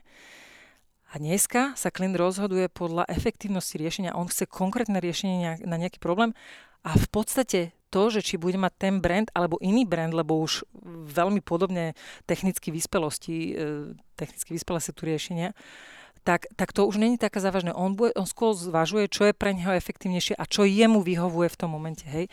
Čiže toto sa totálne zmenilo a hlavne podľa toho, ako tie firmy fungujú. Ja keď som nastupovala, to, toto je pre mňa úplne že fascinujúce. V tom moje základné otázky na interviu teda není, že ja som interviu, ja sa pýtam, že ako vieme sa dohodnúť, vie, bude, vieme si dať handshake, že bude sa nám tu dobre spolupracovať. Tak ja som bola zobraná do role, zamestnával ma šéf, čiže jeden človek, ktorému ja vertikálne reportujem, hej, um, ktorý mi nadal, musíš, nadal, zadal, musíš splniť takéto a takéto očakávanie. Tu sú tvoje ciele, nech sa páči. Hej? Čiže máme jasné KPIs. Hej? A, a v, dneska, keď sa pozerám, že toto sú presne entile agile zmyšľania, hej, to, to, to sú zmyšľania, ktoré nemôžu viesť ku to, čiže dneska, čo je odo mňa očakávané, je, uh, ako viem spolupracovať s viacerými organizáciami, aby ten výsledok bol dobrý. A tiež e, sa mení, mení pohľad na to, je, nie je to koľko robím, koľko kalórií spálim a či sú všetci busy, ale je to o tom, ak, aký produkt vyprodukujem, aký outcome vytvorím, akú hodnotu vytváram. A preto mne šéf nemôže povedať, že tuto je tvoje KPI, teda nemal by, nemal by. On mi na, má nastaviť tú víziu, tu mám nastaviť aj ja pre svojich ľudí a potom si spolu zadefinovať, čo, čo keď budeme merať, čo sú tie KPIs, čo sú tie, tie, tie meradla toho, aby sme ten úspech dosiahli. A hlavne, ako bude ten úspech vyzerať. Podľa mňa my sme straž, ja keď som nastupovala, tak to bolo jasné, musíš splniť to, to, to a chceme od teba to a povedz a zmanéžuj ten tým, motivuj ich, aby to tak dosiahli. Veľmi zjednodušene, že ke, meradlom v čase pred desiatimi rokmi bolo, že ako budeme mať tržbu, Dneska tak. meradlom nie je tržba, ale nejaké percento úspechu, obsadenosti trhu a tak ďalej a tak ďalej. Presne tak. A na to jednoznačne, čo potrebuješ, je byť agilný, to znamená, že vedieť meniť, či už štruktúru a tak ďalej, kolaborácia s tým klientom a medzi tými týmami, aby, aby vznikala tá inovácia. A, a tiež podľa mňa ten názor, že ja ako boss, ja som tam není na to, aby som ľuďom hovorili, čo mám. Oni sú oveľa, ja robím s technickými týmami, hej. Oni sú akože široko ďaleko odborníci predo mnou. Ale uh, presne ja som, aby som zadala tú víziu, že kam sa chceme dostať, kam sa môžeme dostať. Proste nastavila to tak správne. A tie KPIs, tie, tie meratele musia byť definované nimi. Uh, a čo, čo je pre mňa fascinujúce, je, že my dneska meriame veci, ktoré sú post. Zober si hociaký merateľ úspechu finančný, nefinančný je, že prebehne kvartál a my si niečo zmeráme. A to komu pomáha? To je úplne, že old fashion si to povedzme. Uh, skúsme si zadať tak nejaké ongoing meratele, ktoré viem povedať v polke kvartála, že ideme tam, kde sme si povedali, že ideme. Že po, povedz mi ty proste také, čo vedia napraviť to, čo robíš. Hej? A, a hlavne hovorím, to, to, keď človek keď sa začne pýtať otázky ako napríklad, čo chceme spolu dosiahnuť a čo preto musíme urobiť a ako, ako vnímaš ty úspech, vtedy sa začne otvárať úplne niečo nové a toto robia tie startupy a každý presne vie, čo sa ide dosiahnuť a každý presne vie, že čo ide preto urobiť. A túto zase o kulturálnych veciach v korporáte hovoríme, že veľa ľudí nie je schopných uh, ukázať, že nevie. Hej? Ale to má byť, ten, ten manažer má byť coach a to má byť rozhovor a ty, ja ho musím podržať a musím mu dať uh, zázemie, aby vedel. Čiže čím viacej sa otváram, to, to, je, to je, je to dosť challenging, že toho človeka sa pím, kam sa chceš dostať? No a on teraz niečo povie a ja poviem, dobre, a jak to urobíš? Ako, troška, mi, troška mi prezrať, že s kým budeš kolaborovať na tomto? A on povie, no neviem. No ja mám nápad, hej, a, a, a takto sa to má vyvíjať. Čiže um, hovorím, to, ako sme, ja nastupovala, ako fungujeme dneska, že sme boli, že všetci sme ukazovali, aký sme zelení. To, to, to je ako, že firemná kultúra je, je everything is green, hej. A pritom to, to, to, to voláme watermelon effect, že zvonku to je zelené, ale keď to rozsekneš, je to červené. A čo tým myslím je, že ty môžeš mať to tvoje, ten tvoj merateľ a vykazuješ, že robíš super job, lenže v tom celku ten klient môže cítiť, že je to pomalé alebo je to nedobré, hej. Čiže nestačí nám merať tie jednotlivé čiastkové a merať to potom a proste ľuďom hovoriť, čo majú robiť. Proste tak inovácie nevznikajú. Čiže podľa mňa sme zase svetkami nejakej takej, že čo je lepšie byť startupista alebo byť korporát. Každé má to svoje pre, ale musíme sa učiť a ja ako korporátnik sa musím učiť od tých startupistov v tom, že tým ľudí, ľuďom, ľudia musí mať jasnú uh, proste ten drive na tú ambíciu. Tá ambícia tam musí prevažovať a potom nechať im, dať im tie krídla, aby dokázali uh, dokázali robiť tie radikálne a rozhodnutia. Radikálne môžeš robiť iba vtedy, keď nemá všetko komfortné. Hej? Čiže mimo komfort zóny. No. Počúvate Jergi Talks, podcast o inšpiratívnych ľuďoch a ich ceste za úspechom. Spomenula si viackrát v zásade, že za tých 10 rokov sa tá doba extrémne zmenila. Keď si to zoberieme, tak pred desiatimi rokmi sme používali tlačítkový telefón a boli sme šťastní, že ho vôbec máme. A dneska máme v podstate akúkoľvek informáciu vo vrecku, lebo proste, ty si to spomínala, že si zo slovníka si prekladala papierového, dneska naozaj máš prekladateľ Presne. celých slov, vied, súvetí, všetkého v telefóne, vo vačku. Vieš ty si typnúť, že kam toto môže smerovať? Alebo že čo je tvoj taký odhad, že keď, lebo keď si predstavíš, že pred 5 rokmi by si zatvorila oči na, na, na nábreží v Eurovej a dneska by si ich otvorila, tak by si bola prekvapená, ako sa tí ľudia správajú. A čo robia, že, že ako chodia s telefónmi v rukách. Že, že vieš ty aj na základe tej, tých svojich 10-ročných skúseností a toho zase, že vidíš dovnútra nejakých projektov, procesov a tak mm. ďalej, uh, typnúť, že kam by to tak mohlo smerovať? S no, umelou no, inteligenciou jasné. a s takýmito No, vecami. takto. Keby som mala na toto odpoveď, tak dneska už mám ten startup a som strašne, a som strašne bohatá. uh, tá vízia smeruje tá, uh, k tomu, že ja sa zamýšľam na ňou zase, kde môžeme pridať hodnotu. Je keďže vidíme, že a korona tomu veľmi pomohla, vidíme ten strašný a radikálny shift na tú digitalizáciu. Proste všetko, čo sme zvykli robiť normálne, ešte väčší naraz bude a to máme aj, e, každý to vidí, že proste tie investície do, do tejto oblasti, aby sme boli digitálni, sa, sa násobne zväčšujú. A k tomu sa pridáva umelá inteligencia a tá nejaká naša budúcnosť minimálne, čo teraz tro, troška to sledujem, je kvantum, pretože to je zase Dneska o tom nehovoríme.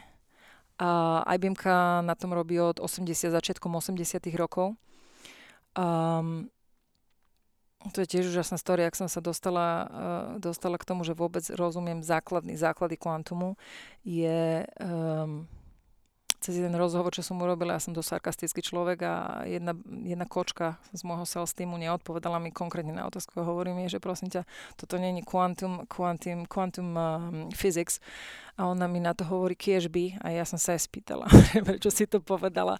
A ona, že ja mám vyštudovanú kvantum fyziku a že strašne sa o to zaujímam. Ja som skoro odpadla, lebo toto v dnešnej dobe to je veľmi... To málo kedy sa to málo kedy, Áno, áno, áno.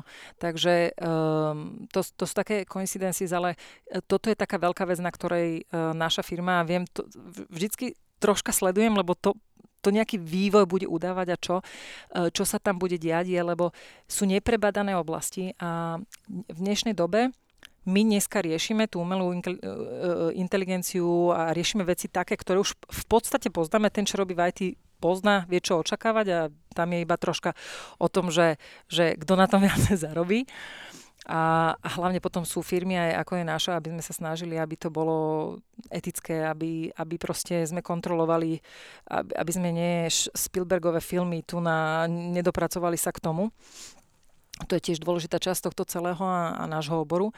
Ale keď sa pozriem vizionársky, tak uh, v dnešnej dobe máme nevysvetlené mnohé oblasti, neprebádané, pretože, uh, a to, túto práve nastupuje tak uh, ten quantum computer, je, že všetky tie kapacity všetkých počítačov sveta nedokážu niektoré veci modelovať a vypočítať.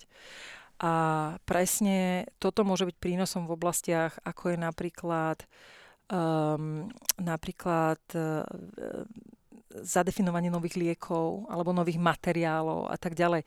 To sú veci, ktoré vnímam a tak z diálky vnímam, už samozrejme nie som odborník, že tam niekde sa budeme uberať a proste tej technológie bude viacej a viacej. Na čo ale ja sa sústredím, a ty si to povedal vtedy na úvod, je poďme sa rozprávať o tom, ako ľudia môžu uspieť v tejto dobe. Hej?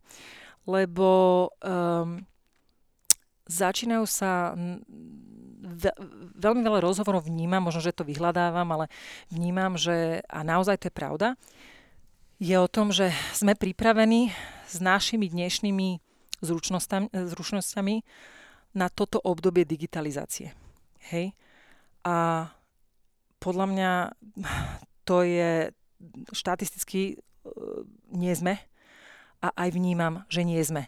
Pretože ke, keď e, si zoberiem len ten fakt, že Európska únia to myslím, že publikovala teraz niekedy, že v, v, v týchto rokoch jeden z troch ľudí sa musí totálne reskilovať. To znamená, že zmeniť kariér, kariéru, akú pozná. Úplne. Úplne. A keď sa pozrieš na našu slovenskú ekonomiku, tak podľa mňa to je ešte viac. Hej, my, ktorí sme zakladali svoju ekonomiku na výrobe manufaktúre aut a napodobne, tak e, proste toto je niečo, čo budeme musieť sa o tom rozprávať, či už v školstve, či už my ako firmy, alebo jednotlivci, ako k tomu prispieť. A um, podľa mňa také nejaké základné veci, ktoré prichádzajú do popredia, je, je tá digitálna skills v tejto digitálnej oblasti. A nevnímam to nikdy, že tá automatizácia a tie stroje nám uberajú prácu. To je, to je presne naopak. On uberajú jeden typ práce, ale pridávajú druhý. Pretože uh, tie, ten ľudský faktor tam vždy bude potrebný, ale, ale vyvíjajú sa nové joby, ktorý pre, ktoré pred niekoľkými rok, rokmi vôbec neboli. Tak, hej? Keď on si spomenula ten automobilový priemysel, tie auta sa inak montovali pred 20 rokmi ako dnes a pracuje tam furt dosť ľudí, akurát sa zmenil ten proces výroby. Presne, ale potom máš zase e, iné industrie, ktoré sú na to napojené, kde zase boom, ktorý sme predtým nepoznali, hej. A to je, to je zase, hovorím, toto je v tej súčasti mojej práci, tým sa ja zaoberám a to je fascinujúce, je um, zase znova hovorím, že tam sa, tam sa mení úplne, jak sme predávali. My sme boli volá kedy brand, ktorý keď si si chcel kúpiť IBM riešenie, e, koncový zákazník to moc nepozná, lebo my, my s veľkými biznismi ro, robíme. E, takže e, tak si si vybral, chcem IBM alebo chcem nejaký kompetitívny produkt dneska. To v podstate, ako som spomínala, ty chceš riešiť to, že ten konkrétny komponent tej technológie odo mňa zoberie ale máme tisíc jednotlivých týchto startupov a tak ďalej a to je pre mňa, to je tá moja práca, je robiť s nimi a zobrať ich, know-how, či už je to toho klienta, industrie, alebo majú nejakú intellectual property, my to voláme, proste niečo, čo, čo on urobil 5 krát a zrazu to vie a nikto iný to nevie, ale nemá tú technológiu, hej, alebo vyvíja technológiu a potrebuje nejaký iný plugin. Takže, takže moja práca sa mení v tom, že nepredávam produkt, ale snažím sa nachádzať tých, čo ma vedia komplementovať na to celkové riešenie. Vytváraš skladačku. Áno.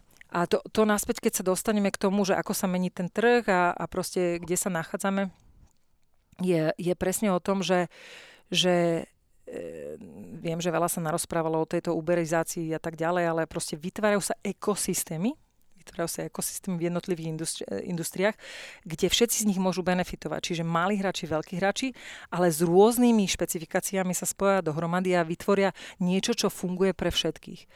A, ale v tomto celom podľa mňa stále ten element je, že čo, čo ten človek, ktorý dneska má tra, tzv. tradičnú prácu, hej, a, a, a čo, teraz čo urobia? A tuto, tuto sú veci, kde ja som strašne skeptika a mali by sme sa nad tým všetci zamyslieť. A ja sa nad tým zamýšľam, je pretože keď hovoríme o tom reskillingu, že tretina prác... Pokračuj, poď, poď. nie, nie, po, pokračuj, pokračuj. Kľudne. Uh, mám keby k tomuto presne, keby smerujú teraz moje myšlienky z toho, ako ťa počúvam, že uh, určite sú rozdiely medzi národmi a, a, a aj svetadielmi v tom nastavení. Ale že sme my ako ľudstvo pripravení na ten remodeling samých seba, že, že minimálne za Slovensko a ty budeš, keďže sa tej téme venuješ hlbšie, tak budeš mať asi aj nejaké prieskumy a čísla a tak ďalej. Ale akože ja skôr vnímam ľudí na Slovensku a keď to berem, že náš región, že Slovensko, Čechy a, a možno tá východná Európa, že my sme skôr ako keby národy, ktorí sme tak ako si žijeme radšej vo svojom nejakom konzervatívnom svete, zahundreme si, že niečo sa nám nepáči, ale ak to máme meniť, tak nie sme veľmi ochotní. Ja teraz pracujem v nábytkárskom segmente v rámci marketingu a, a vidím to zo spotrebiteľského správania, hej, že uh, väčšina kuchyň na Slovensku je bielých, väčšina sedačiek je sivých a, a takto to bude sa chvíľku ťahať. Uh, ako tí ľudia majú teraz v zásade zafungovať v tom, že zrazu nejaký, nejaká zmena? No nemajú, nemajú, pretože to, to nejde zo dňa na deň. Hej? Uh, ja si ináč nemyslím to, čo si ty povedal ty. Možno troška, hovorím, ja nemám štatistiku teraz pri sebe, rada by som ju mala, nemám ju. Uh, aby som porovnala Slovakov voči ostatným alebo voči Slovakia, uh, Slovenského Čechy. Ja si myslím, ja som robila, uh, ja som tisíce ľudí manažovala aj Slovakov a podľa mňa ľudia nedostávajú priestor, aby prejavili tie svoje schopnosti, ale jednoznačne ich majú. To, čo si spomínal, je, je apetit na zmenu. A, a, a človek je tvor prirodzený a to všetci vie, e, e, je prirodzené pre ňoho nemeniť. Je to habit. Hej? Čo, proste všetci radšej robíme to, čo sme zvyknutí a vieme, čo očakávať. Čiže a to, že byť schopný sa meniť, agilita, tu vstupuje do tohto celého, to je skill, ktorú treba trénovať strašne dlho. A niektorí prírodzenejší, niektorí menej, ale toto je podľa mňa otázka nastavenia. Sme schopní, jednoznačne sme schopní, musíme. To, toto je, to, to je revolúcia, hej. To je revolúcia, ktorá musí prísť a teraz otázne je, ako sa k tomu postavíme, hej. Ale, a toto je na tomto ťažké, lebo my meníme spôsob, keď tebe niekto povie, že zajtra už nemôžeš byť účtovník, ale musíš byť uh, nejaký analista dát, hej, uh, tak uh, a používať k tomu úplne iné túly, ako si ako používala včera, tak každý bude z toho zrútený, hej, lebo všetko, tak jak ja v tej Amerike, všetko, čo som poznala, zrazu je preč. Hej, hej? a to ešte, to, toto by som ešte dal, keby som bol ten... Účtovník. Ten, ten, ten účtovník. Áno, ale, ale keby... keby som bol ja kreatívny človek, a mám robiť nejakú takú prácu, tak ma z nej vyhodia. Áno, ale podľa mňa e, nie, toto není o tom, to není o tom, že, že nebudú, vždycky bude priestor na rôzne typy od, od hĺbkových analytikov po inžinierov po, a tak ďalej, len tie, tie, ten obsah tej práce, ale tie skills, keď ty si kreatívec, čo aj ja som ináč kreatívec, ja vždy budem vyhľadávať uh, joby, ktoré majú element tej kreativity a je väčší ako tie ostatné napríklad. Hej? Takže toto sa nezmení. Ide o to len, že vstupujeme do obdobia, kedy tá technologická revolúcia je tak silná, že mení tie práce a vstupujú do popredia niektoré elementy. A podľa mňa toto je dôležité, že, že začína sa o tom hovoriť a ja to vnímam, pri som, som rada, že kde som v tej, v tej, v tej, v to, v tej oblasti IT, pretože tá, tie digitálne skills budú aj pre obyčajného človeka, proste dneska, keď nevieš narábať cez internet, s internetom a tak ďalej, to je problém. Uh, a schopnosť komunikovať, to, to, to, to vedie troška aj k jazykom, bohužiaľ, lebo my sme má národ veľmi malý a, a kto to ešte nepochopil, tie možnosti sa budú strašne zužovať. Čiže my keď prichádzame k tomu, že my zažívame live na, počas našej éry, hej, to není, že moja babka robila veci inač, hej. To je, že ja som vstúpila do biznisu pred desiatimi rokmi, ktorý bol úplne iný. A teraz um, tí ľudia ani nevedia, jak to majú poňať. Podľa mňa takisto mňa sa u nás vo firme každý pýta. Poďme sa rozprávať o zručnostiach budúcnosti, hej. A je to možno kontradiktné tomu, čo vnímam, je preto, že nastupuje umelá inteligencia, nastupujú, uh, nastupuje robotická automatizácia, proste veľa vecí je urobených samé, samé sa to, samé sa to. Uh, vytvárajú si tie nové joby a v týchto začínajú hrať e, prím e, softové skily. Hej? To nechcem v žiadnej prípade povedať, že nejaký, neštudujeme quantum computing. Ale ide o to, že väčšina týchto ľudí, o ktorých hovorím, je už len to, že sa majú riskylovať. To je, uh, ako by som to nazvala, to je, to je sval. To je sval je v tom, že som schopný vystej z comfort zóny a my sme do toho nikdy neboli nútení.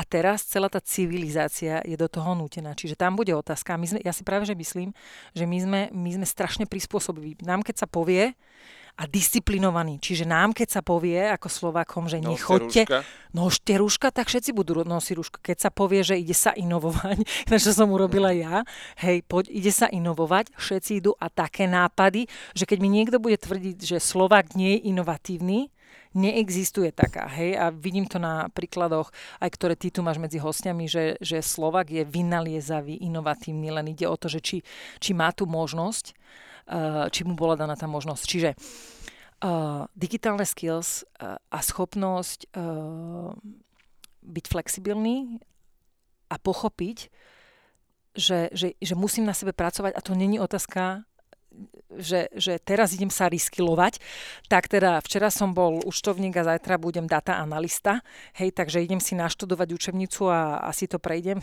Tam je to, že ja som napríklad v dnešnej branži, včera som bola neskoro, neskoro v noci hore, pretože potrebovala som si naštudovať tú tému a to je konštantné. Čiže my potrebujeme sa prehodiť do toho lifelong learning, kde, kde proste vzdelávanie sa je absolútnou súčasťou. Nie, že ja nakazujem niekomu, aby sa učil, ale aby, aby sme dosiahli to, že ľudia začnú sa vzdelávať znova a že to nie je po tú vysokú školu, hej? Alebo zase potom si poviem, že aj keď považujem to za nádhernú vec za jedného dňa, možno sa mi to podarí a budem robiť s penzistami, to vzdelávanie druhého veku, hej? Ale práve tá produktívna doba medzi tým, vyžaduje, že ten človek na sebe maká a maká na sebe každý deň, pretože dala som ten príklad, že za 10 rokov IT priemysel je úplne niekde inde, keď som nastupovala, kde je dneska. Každý ten priemysel je v zásade iný. Keby si zo chirurga uspala pred desiatimi rokmi a dneska ho Jasné. postavila na operačku, tak Jasné. ani nezačne podľa mňa.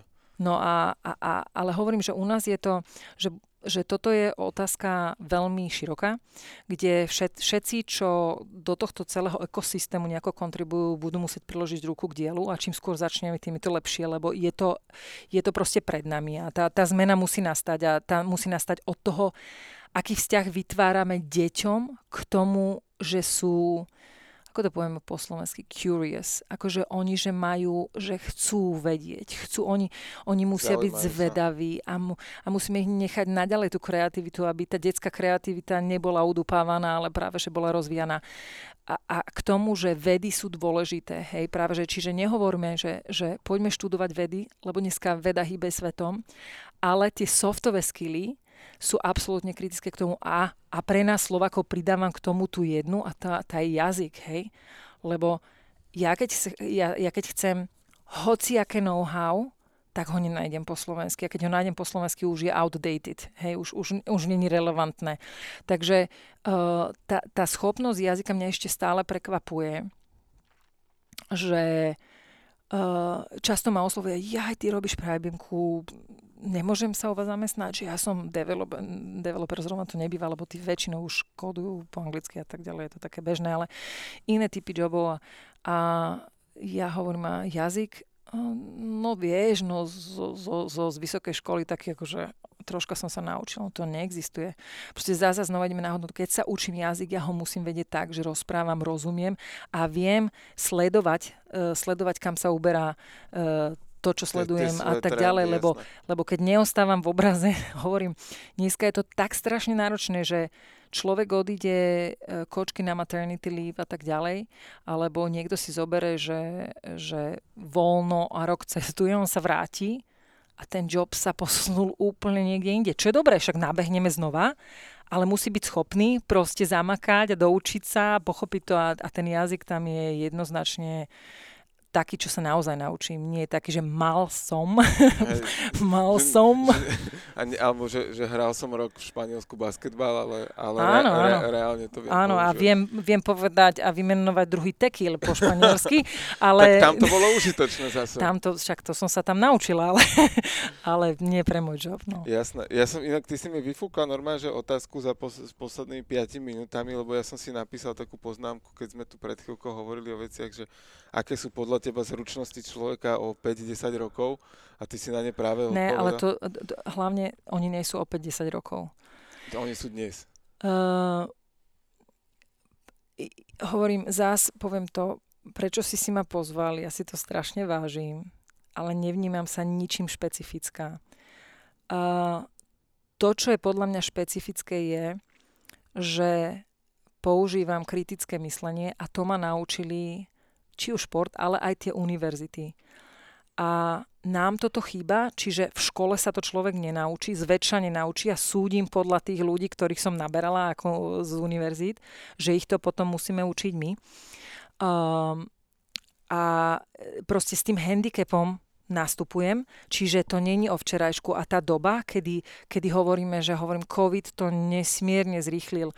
To je proste tá investícia a všetci chcú, to, to vidia v tom nutnosť, lebo e, keď by sme išli hlbšie technologicky, uh, je jasne viditeľné na firmách, ktoré operujú a majú nejaké buď supply chain alebo majú niečo podobné, tak keď neboli na, na, na cloude a na public cloude, uh, stalo sa im, že nemali prístup k svojim dátam a úplne im zlehali. Čiže tu, tu sú jasne technologické um, e, technologické signály, alebo čo sa udialo, či si poviem, že ako firma musím do tejto oblasti investovať. No a keďže idem do nej investovať, vytvárajú sa nové joby.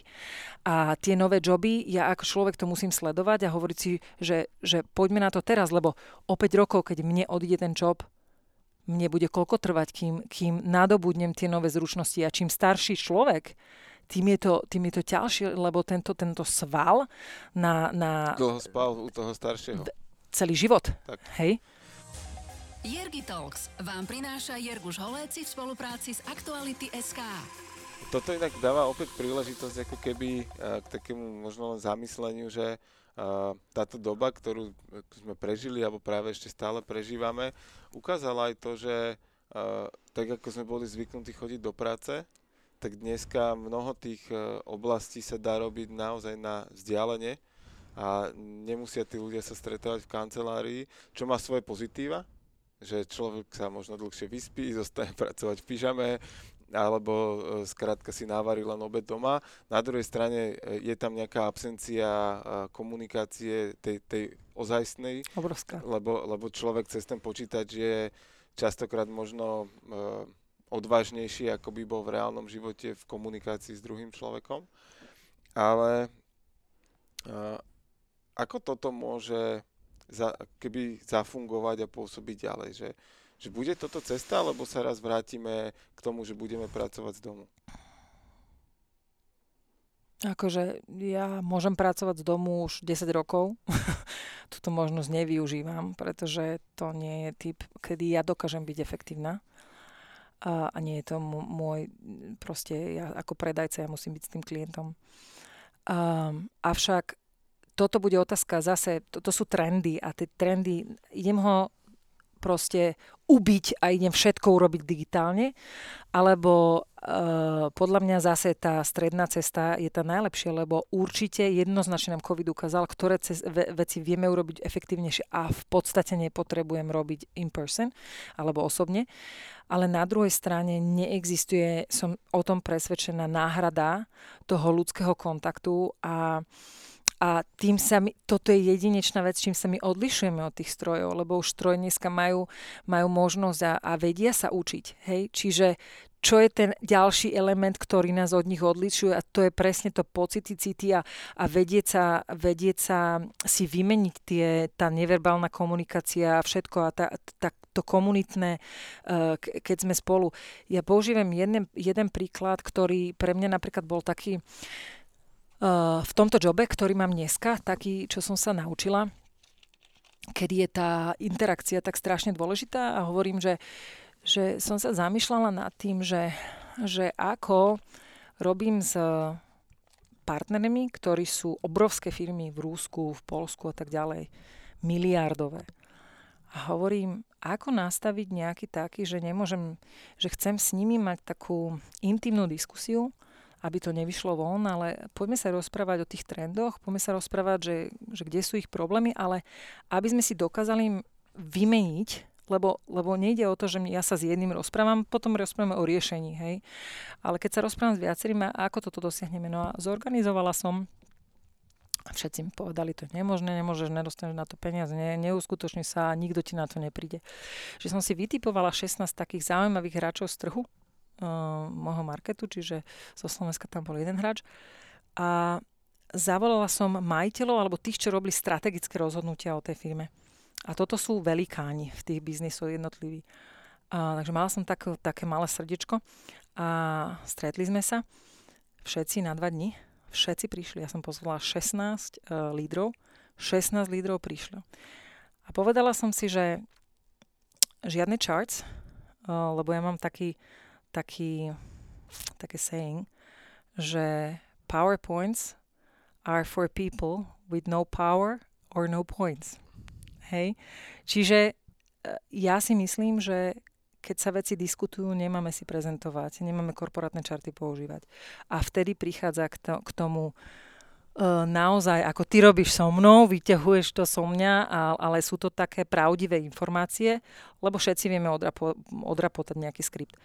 No a čo sa tam udialo? Ja som priniesla naozaj špičkových expertov, k čomu ja mám access, to je, to je tá úžasná práca na jednotlivé oblasti v IT a sedeli sme v podstate za okrúhlým stolom dva dni v rôznych uh, sekvenciách a riešili sme čo ako, a mal to neskutočný výsledok, že som videla, že, um, že aj, aj toto je tá zmena, že vola kedy bola competition v tom, že každý si to svoje know-how nejakým spôsobom proste ja to viem a nikomu to nepoviem.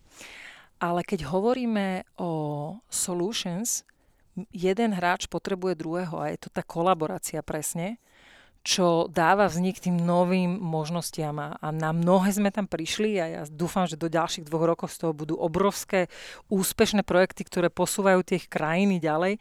A, a to sú tie exciting. A, ináč, aby som zavrela tento, túto story, že to bolo pre mňa a nemohlo sa to nikdy udiať online ja používam dennodenne uh, collaborative tool, Trello, Mural, na to, aby sa, a to existuje a funguje to 100%, všetci to už poznajú 10 rokov, tí, čo robia v, uh, v softwarovej oblasti a my to používame veľmi efektívne, ale táto komunikácia, táto interakcia by sa nebola odohrala, keby sme ju nemali, sedeli v jednej miestnosti živote. a pozerali sa jeden na druhého.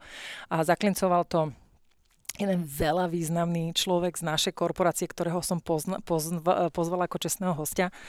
A teda ja tými svojimi úvod, úvodnými slovami, že, že jednu rúl odo mňa, ostatné všetko je podľa vás, teda bolo, že žiadne slajdy, hej, tak uh, sme išli potom na konci, že čo, čo by bola jedna vec, ktorú by do budúcnosti chceli urobiť ináč a poďme to urobiť ešte raz. A teraz všetci teraz sa tam business lídry zodpovedali a môj, uh, tento môj host, z mojej korporácie na to povedal, že ja mám takýto návrh, že na budúce dajme slajdy, aby sme mali referencii a vedeli to sledovať. Hej. Takže totálne zabil celú tú myš- lebo nebol na začiatku, nebol na okay. začiatku, ale ale mne, pre mňa to je také úsme... Srdce korporátnika sa ozvalo. Uh, a zase naražam na to, on je úžasný človek, ktorého som mal možno, len že on bol v ére, kedy keď nemám executive summary alebo nejaký skript, moja hlava je nastavená, že ja len viem, len takým spôsobom prečítam si a potom idem diskutovať, hej. A e, proste to som sa ja presne tohto chcela. Mňa vôbec nezaujíma skript, lebo keď ideme brainstormovať a ideme tvoriť niečo nové, tak to, tak to je úplne proste nepotrebuješ vedieť ani background. Poďme sa rozprávať o tom, že kde oni vidia ako klienti tú víziu a kde sú možnosti a, a, a ako my vieme k tomu niečo pridať. Čiže toto je zase k tomu, že je to veľa vážený odborník, ale um, bol naučený nejakým spôsobom fungovať a ja tvrdím, že potom potrebuješ takú tú novú generáciu, ktorí povedia, že využijú to jeho know-how, ktoré, akože hovorím, že ja som na jeho koberčeku pravidelne, aby som vyťahovala z neho tie informácie, ktoré potrebujem, no ale nenechala by som ho viesť klientský meeting, ktorý je pre mňa kritický, pretože tak to by to nešiel. Ten výsledok by si nedosiahol. A mne, mne tak pripadalo, že v podstate ty si dala dokopy 16 ako keby uh, tých uh, veľkých hlav alebo múdrych hlav dokopy predpokladám, že to boli väčšinou z korporácií, ale vytvorila si tam absolútnu energiu startupu. No, zau, zaujímavé. Niektoré neboli korporácie, ale obrovské e, firmy. Ale áno, keď si, keď si, vidíš to, zase sme pri tom, tá energia startupu, to myslenie startupu a teraz tá vízia, čo dokážeme dosiahnuť, keď spojíš nejaké to ich know-how, nejaké to ich intellectual property, tých klientov, ktorí poznajú ten demand a nejaké nové technológie. A keď to niekto vie zaobaliť, do, tak dokážeš, proste takto vznikajú inovácie. Počúvate Jergy Talks. Ty si to už načrtla jednu z tých uh, tém, ktoré by som sa ešte chcel povenovať a to je uh, ty si spomenula teda, že nevieš, prečo som ťa pre- pozvala a že teda si to ceníš a ja viem veľmi dobre, prečo to tak bolo. A ono v dnešnej dobe, myslím si, že je to téma a počet hostí v tom podcaste, respektíve typologickí hostia v tom podcaste je, je tiež aj odrazom tej, tej doby na Slovensku. E, prevažná väčšina hostí sú muži. A, a tých žien je relatívne málo a vôbec to nie je ani tendenčné, ani cieľené, že by som si nechcel ženy vyberať a, uh, alebo že by som nevedel nájsť dostatok tých inšpiratívnych príbehov. Ale aj toto je práve jedna z vecí, ktorá, ktorá na tom tvojom príbehu je zaujímavá a, a, a jednak je to aj tvoja téma, ktorej, teda, ktorej sa venuješ. A zase prečo sa aj venujem, a to je len, e, hovorím, ja keď, ja keď začnem vnímať e, niečo, čo mi nesedí, alebo myslím si, že môže mať prínos, a nikto to neadresuje, alebo neadresuje to podľa mňa efektívne, aby som videla nejaké výsledky, tak toto je to najnovšie, čo vnímam, že mala by som... Ma... Je to taká zaujímavá téma, tie ženy v biznise, pretože um, ja som sa dlho tomu bránila. Um, nechcela som žiadne benefity, nechcela som akože za to, že som žena, tam tu, idem ne, ne, nejakých fórach rozprávať a tak ďalej. Lenže potom si začne človek uvedomiť tú druhú stránku, že ty máš zodpovednosť. Že ty, ja, keď sa stretávam s významnými klientami, um, za dva roky som mala možnosť, možno, že s dvoma ženami byť na tej úrovni exekutívnej, ktorá robí rozhodnutia. Hej? Čiže tých je naozaj veľmi málo. A um, u nás na Slovensku, keď si zoberieme štatistiky európske a tak ďalej, tak u nás sú ešte horšie. Uh, to teraz hovorím celý východný blok, nielen teda ja, celý môj región, kde ja robím v podstate, keď si zoberieme od Ukrajiny, Bulharsko, Chorvátsko, všetky tieto krajiny, Rusko a tak ďalej, um, tak je to veľmi podobné, pretože je to taká typická, um, typická mužmi riadená spoločnosť, ale, ale práve keď sme sa rozprávali počas dnešného rozhovoru o tom, že emočná inteligencia je veľmi dôležitá, lebo bude treba robiť transformácie, čo ľuďom zasahujú do životov, čo, čo nikdy nerobili a, a, a ženy nejakým spôsobom toto majú im vlastné a vždycky je dobrá um, nejaká taká vybalancovanosť. A tie ženy, keď tam chýbajú, tak si myslím, že ochudobňujeme tým. Tie jednotlivé spoločnosti sú ochudobnené uh, o ten názor o, o, o, o ten vstup a, a treba to zmeniť. A teraz otázka ale je, že, že bavme sa o tom, že kde je problém. Či je to tá spoločnosť, alebo sú to tie ženy, alebo, alebo čím to vlastne je. A to je veľmi podobné ako vzdelávanie, je to veľmi široká téma. Um, ja spomením jednu zaujímavú, toto ma napadlo, keď v, v, v mojej kariére figurujú veľmi silné ženy ako mentorky. A urobila som si taký vzťah, že napríklad keď priere svoj kariéry zoberiem, na začiatku uh, bola jedna veľmi seniorná vice prezidentka, ktorú som stretla na jedna na jedna. Sme sa rozprávali 10 minút a ona mi na závere ko- e, konverzácie povedala, e, ty môžeš byť čím chceš, ja ťa budem sledovať, ja som tu, zdvihneš telefón, kedykoľvek mi zavoláš a ja ti pomôžem, ale čo chceš, to dosiahneš. A ona, ja som to nechápala, som bola vtedy mladá. Ja som úplne nevedela, čo robiť. A toto sa stalo do dneska, že ona tam niekde je, lebo potrebuje sa človek poradiť konštantne. A viem, že to je, to je proste tak pre mňa úžasná. A tá, tá mi dokázala napríklad počas mojej kariéry pomôcť pomenovať to, že ja som stále sa snažila, že každý mi hovoril, ty si general, to, to nie je dobré.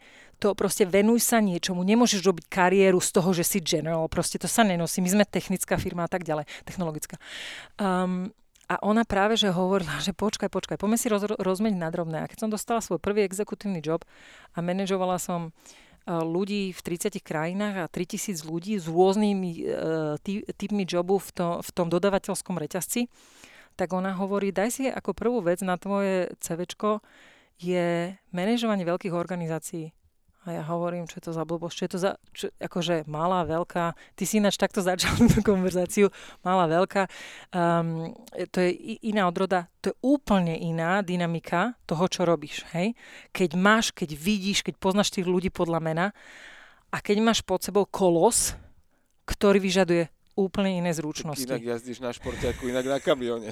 Presne tak. Čiže, čiže a on hovorí, čiže toto je dôležité, lebo nemôže si veľa ľudí povedať a, a, a tam začneš vnímať je tie rozhodnutia. Tam zase tá zodpovednosť vstupuje, že ja som si uvedomila, že a vždy, toto je tá, pre mňa tá spätná väzba je nesmierna, je, je, sú, sú malé veci, ktoré keď sa pozriem naspäť, že, že som urobila, pravdepodobne nikto nevie, že som v tom mala prsty, ale keď sa pozriem, že to bolo kritické, napríklad túto, kde teraz sedíme, tak to bola rok a pol, kedy som presvedčovala moju firmu, že tí ľudia si zaslúžia lepší priestor a zašlu, zaslúžia si taký dizajn a, a proste také priestory, kde im to bude vyhovovať. A my nepovedzme, či je to open space, alebo je to... A proste to je výsledkom už dneska, to je možno, že outdated, hej, akože nehovorme, ale keď sa pozriem, že to sú tie víťazstvá, ktoré robia strašne, strašne veľa a nikde to nemám na razume, že proste to není štatistika, není to číslo, ale podľa mňa... Ani kapeličko sa z toho nedá urobiť. Presne, ale, ale to sú tie pre mňa veľmi dôležité faktory, kedy človek začne sa cítiť dobre, v práci a začne mať záujem pracovať a to sú tie veci, ktoré sa väčšinou nemerajú. Ale takže naspäť k tým ženám, takže ona, ona ma bola takým môjim nejakým, že mi otvárala oči, že prestaň sama seba ako keby hovoriť, zanedbávať tie veci, čo si robila. To sú obrovské veci. A, a, a naozaj sa tam udialo niekoľko momentov, na ktoré som bola nesmierne pyšná. A potom bola ďalšia žena v mojom živote, ktorá, ktorá bola na mňa veľmi tvrdá a tá ma nechala plávať. To bolo ako, že túto ti dávam víziu, tá robila presne to, čo, by, čo dneska robím ja. Túto ti dávam víziu a ja som tu a budem, ťa, budem sa ťa pýtať a nie preto, že, že chcem vedieť, že, že to nevieš, ale ty sa musíš naučiť nekomfortne povedať, ja neviem, prosím ťa, poraď mi. Alebo musíš zisťovať, musíš sa spájať s ostatnými ľuďmi a tak ďalej. No a toto všetko som dostala jednu otázku, to je, že čo toto bolo pred 7 rokmi. Čo si myslíš, že bol doteraz tvoj najťažší rozhodnutie alebo bod v kariére? A ja som, na, ja som si vtedy som presne vedela, čo to je. Ja som sa na to veľmi pripravovala. Ja som povedala, že som tehotná a pôjdem na, na matersku a ja už teraz viem, že ja sa budem chcieť po troch, štyroch mesiacov vrátiť naspäť. Ja si myslím, že toto, táto táto slovenská kultúra nie je pripravená. A ja som bola, vždycky som sa snažila byť pre ľudí líder, ktorý je proste transparentný, e, pomenúvam veci ako sú. Priamosť. A veľmi priamy. A zrazu niečo urobím, čo klašuje s ich nastavením, ktorý majú z domu. Lebo žena predsa nemôže po troch mesiacoch, čo to je za matku. A toto som s ňou preberala, s touto mojou mentorkou a ja hovorím, že vieš čo, sranda je, že ja, som, ja, mám, ja mám toto doma úplne akože v pohode zabezpečené a jasné, že to nebolo v pohode, však to každá matka potom, keď sa to e, babatko narodí, tak Ježiš Mária, to je, bo, nebolo to jednoduché, ale vedela som, že proste ja som ten tým človeka, čo chcem oboje a chcem to oboje od začiatku. A e, proste všetko som si vydilovala, hovorím, ja idem preč na toľko to, kým je, bude všetko v poriadku, čiže ja chcem ten job, z ktorého som odchádzala. Ja som si to zmanéžovala a presne tak sa to stalo. No a, a potom som manažovala tieto ľudia, jak ostali však reakcie. Reakcie, pretože naozaj viem, že v tom čase, to nebolo 7 rokov dozadu, v tom čase to nebola norma a hlavne um, dneska sa stretávam s tým, že, že, že ľudia sa pýtajú, že neexistuje, to sa nedá sklpí, sklbiť a tak ďalej a tak ďalej. A ja čo môžem robiť, to je, robila som so svojím tímom a so svojím tímom, a v ktorom mám líderky, mala som líderky a ženy a oni boli o mňa, odo mňa mladšie a všetkých táto cesta, uh, cesta čakala. A, a toto je podľa mňa na tom krásne, že prečo hodnotíme, hej. Ja strašne podporujem, každú jednu som podporila, lebo každý máme iné zázemie a, a niečo, čo chceme robiť a to, čo ten manžel, rodina alebo uh, vám umožnia robiť, hej. A veľmi veľa matiek sa stane matkou a už nechce ísť do, to, do tej práce, lebo to, to, proste tá hodnota je úplne niekde inde. A podľa mňa to je super, nájdu sa, hej. Ale potom máme, potom máme veľmi veľa je v tom strede. Sú, sú proste e, ženy, ktoré sa rozhodnú nemať nema deti a chcú mať kariéru. A podľa mňa tiež to je dobre, však to je každého rozhodnutie. No a potom je veľmi veľa žien v tom strede, ktoré si povie, že ja neviem, jak túto tematiku poňať. Aj by to chceli, ale nevedia a vôbec, ako. a vôbec, a nerozprávame sa o tom, hej. A ja som túto tému začala, lebo mňa sa chodili tak akože potichučky, že prosím ťa, prosím ťa, kde, kde máš teraz syna, teda, čo sa tam deje.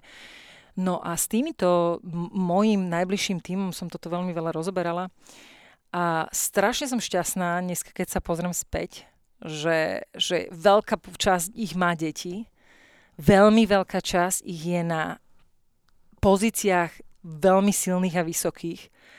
Riešia to možno úplne ináč ako ja, možno došli o 6 mesiacov neskôr, e, niektoré došli po dvoch rokoch neskôr, ale proste ja som im pomáhala cez toto sa preklenúť, lebo aj tie, ktoré sú boli dynamické, boli sedeli vedľa mňa, Uh, proste som, som, sa, som sa cítila veľmi ostro pretože ja mám hodnotový systém úplne jasne nastavený, že rodinu nedávam e, druhoradu, hej. Ale musí to, človek musí rozhodovať ten čas, kde investuje a ako, čiže ten planning v tomto smere tam musí byť úplne jasný a musí tam byť infraštruktúra okolo toho celého a tak ďalej. Ale ten hodnotový rebrík a všetci sledovali, že jak sa to dá zvládať a podľa mňa toto sú veci, o ktorých treba hovoriť, lebo je, jedna z tých vecí je, je um, ja som sa nemala s kým o tomto radiť. Hej? A teraz ja, by som veľmi rada niekomu poradila, lebo toto si myslím, že ja som si to odžila. Uh, pozriem sa na svoju domácnosť, na svoj vzťah a viem transparentne povedať, či, že funguje a, a proste so synom máme nádherný vzťah a, a samozrejme až čas ukáže to, nebudem hovoriť, že mám mnoho a má, ale samozrejme, že je to ťažké, hej, ale je to voľba, ktorú veľa žien um, ne, nevie poňať a práve preto, že mm, asi sa cítim málo komfortné toto riešiť s tými mužmi uh-huh. okolo. Uh, no a takýchto tém je viacej, ktoré sú špecifické pre nás a ja si myslím, že nie sú žiadnym spôsobom uh, že by ťa mali zadržiavať a, a, a podľa mňa uh, viacero veci, čo ja s, s viacerými šikovnými kočkami sa snažíme robiť, že, že poďme svojim know-how, poďme, poďme nejakým spôsobom uh, im odovzdať, že ako sme to robili my, lebo všetky sú úspešné a všetky, ktoré ja som nimi obklopená, nemajú kompromis. Tam není, že ja, tuto som ja kariérna žena a proste je mi jedno, čo sa odohráva, uh, odohráva doma. Takže um, toto, toto je vec, kedy ten prvý driver, čo vnímam, je, že chýbajú nám ženy za stolom, kde sa robia rozhodnutia. A veď to je 50% našej populácie, tak prečo by tam mali chýbať, hej? Je prvá vec. A druhá vec je zase nie násilu, ale keď ja by som chcela zobrať z tej strany, kde ja viem ovplyvniť tie ženy, hej? Tam je veľa elementov, ako som hovorila, ale aspoň mne, ja si hovorím vždycky, že keby, že ja mám toto, že čo všetko by bolo jednoduchšie, a ja to už dneska som si to preskakala a, a chcela by som um, proste vytvoriť nejaké podmienky na to, aby sme vedeli vedeli ženám pomôcť, keď majú takéto, takéto všelijaké um, a hovorím, a, a na Slovensku je to ešte o to, že ja som sama toho dôkazom, že ja si myslím, že mám správne nastavenú nejakú zdra, zdravé sebavedomie, ale nikdy som svoje úspechy nepovažovala za dostatočne dobré na to, aby som o nich dokázala hovoriť alebo proste sa chváliť, že ja som niečo dokázala. A, a to, toto potrebovalo, dlho mi to trvalo, kým som pochopila, že je zle byť generalista a nie je zle, že tá pridaná hodnota je to, že spájam ľudí a, a dokážem vytvoriť ten mostík medzi nimi, medzi tými technikmi a, a odborníkmi, e, že, že svet potrebuje aj takých a samozrejme moja kariéra není pre všetkých, všetkých tá, tá istá, ale uh, chcem pričiniť sa, sa o to a, a hovorím, toto je strašne ťažká otázka, lebo ideme jak, jak um, práve v tom vzdelávaní, že treba úplne nový prístup. Veď, veď ten dopyt je úplne niekde, niekde inde, kde čo produkuje naše školstvo a nápodobne. A to isté so ženami. Uh, že keď vidím jasne, tie čísla sú červené, tak sa pýtam sama seba, ja som jedna z nich, ktorá tam teda má tú česť a má, má tú privilege uh, proste v tom svete fungovať a ten svet je super a vôbec akože nevnímam sa, že som žena alebo niečo, ale ženy majú navyše troška, troška takých nejakých uh, či už kulturálnych oč, očakávaní od spoločnosti a toto všetko môže byť akože tie, tie, tie bariéry, ktoré tie ženy si ako keby vytvárajú samé. Tak ono to asi je aj o tom, že, že to prostredie treba edukovať a, a mo- potom, potom sa tým, že nám ľahšie bude aj ten svoj vlastný názor, e, možno ho teda, tak ako ste aj spomínala, že čas z nich ho možno potláča, že možno to aj vníma, že by to aj chceli, ale ani doma si to nevedia odkomunikovať. A ak by to aj doma vedeli vyriešiť, tak možno aj v tej robote sa to boja a celá tá spoločnosť je tak nastavená. Že... A hovorím, toto je strašne široková téma, ale ja chcem, pri, ja chcem priložiť ruku k dielu, kde viem na to dosiahnuť a viem, viem, viem podať svoje skúsenosti a viem, viem odporúčiť, viem pomôcť a tak ďalej. Čiže... Minimálne ako ten príklad toho, že dá sa to, je, je to určite skvelá vec a, a aj toto môže byť presne jedna z tých inšpirácií pre, pre ľudí, ktorí počúvajú podcast. A nie len možno pre ženy, ale aj mužov, ktorí majú takú ženu doma a, a môžu tú tému otvoriť a, a začať diskutovať takéto veci. Bolo by to úžasné. Stíhaš ty ešte aj relaxovať? Ježiš, samozrejme, to nejde bez toho. Ide to? To poznáš u, takého... U mňa nie. U mňa nie. Zatiaľ, čo si mal pos- podcasty, existuje niekto, kto nerelaxuje?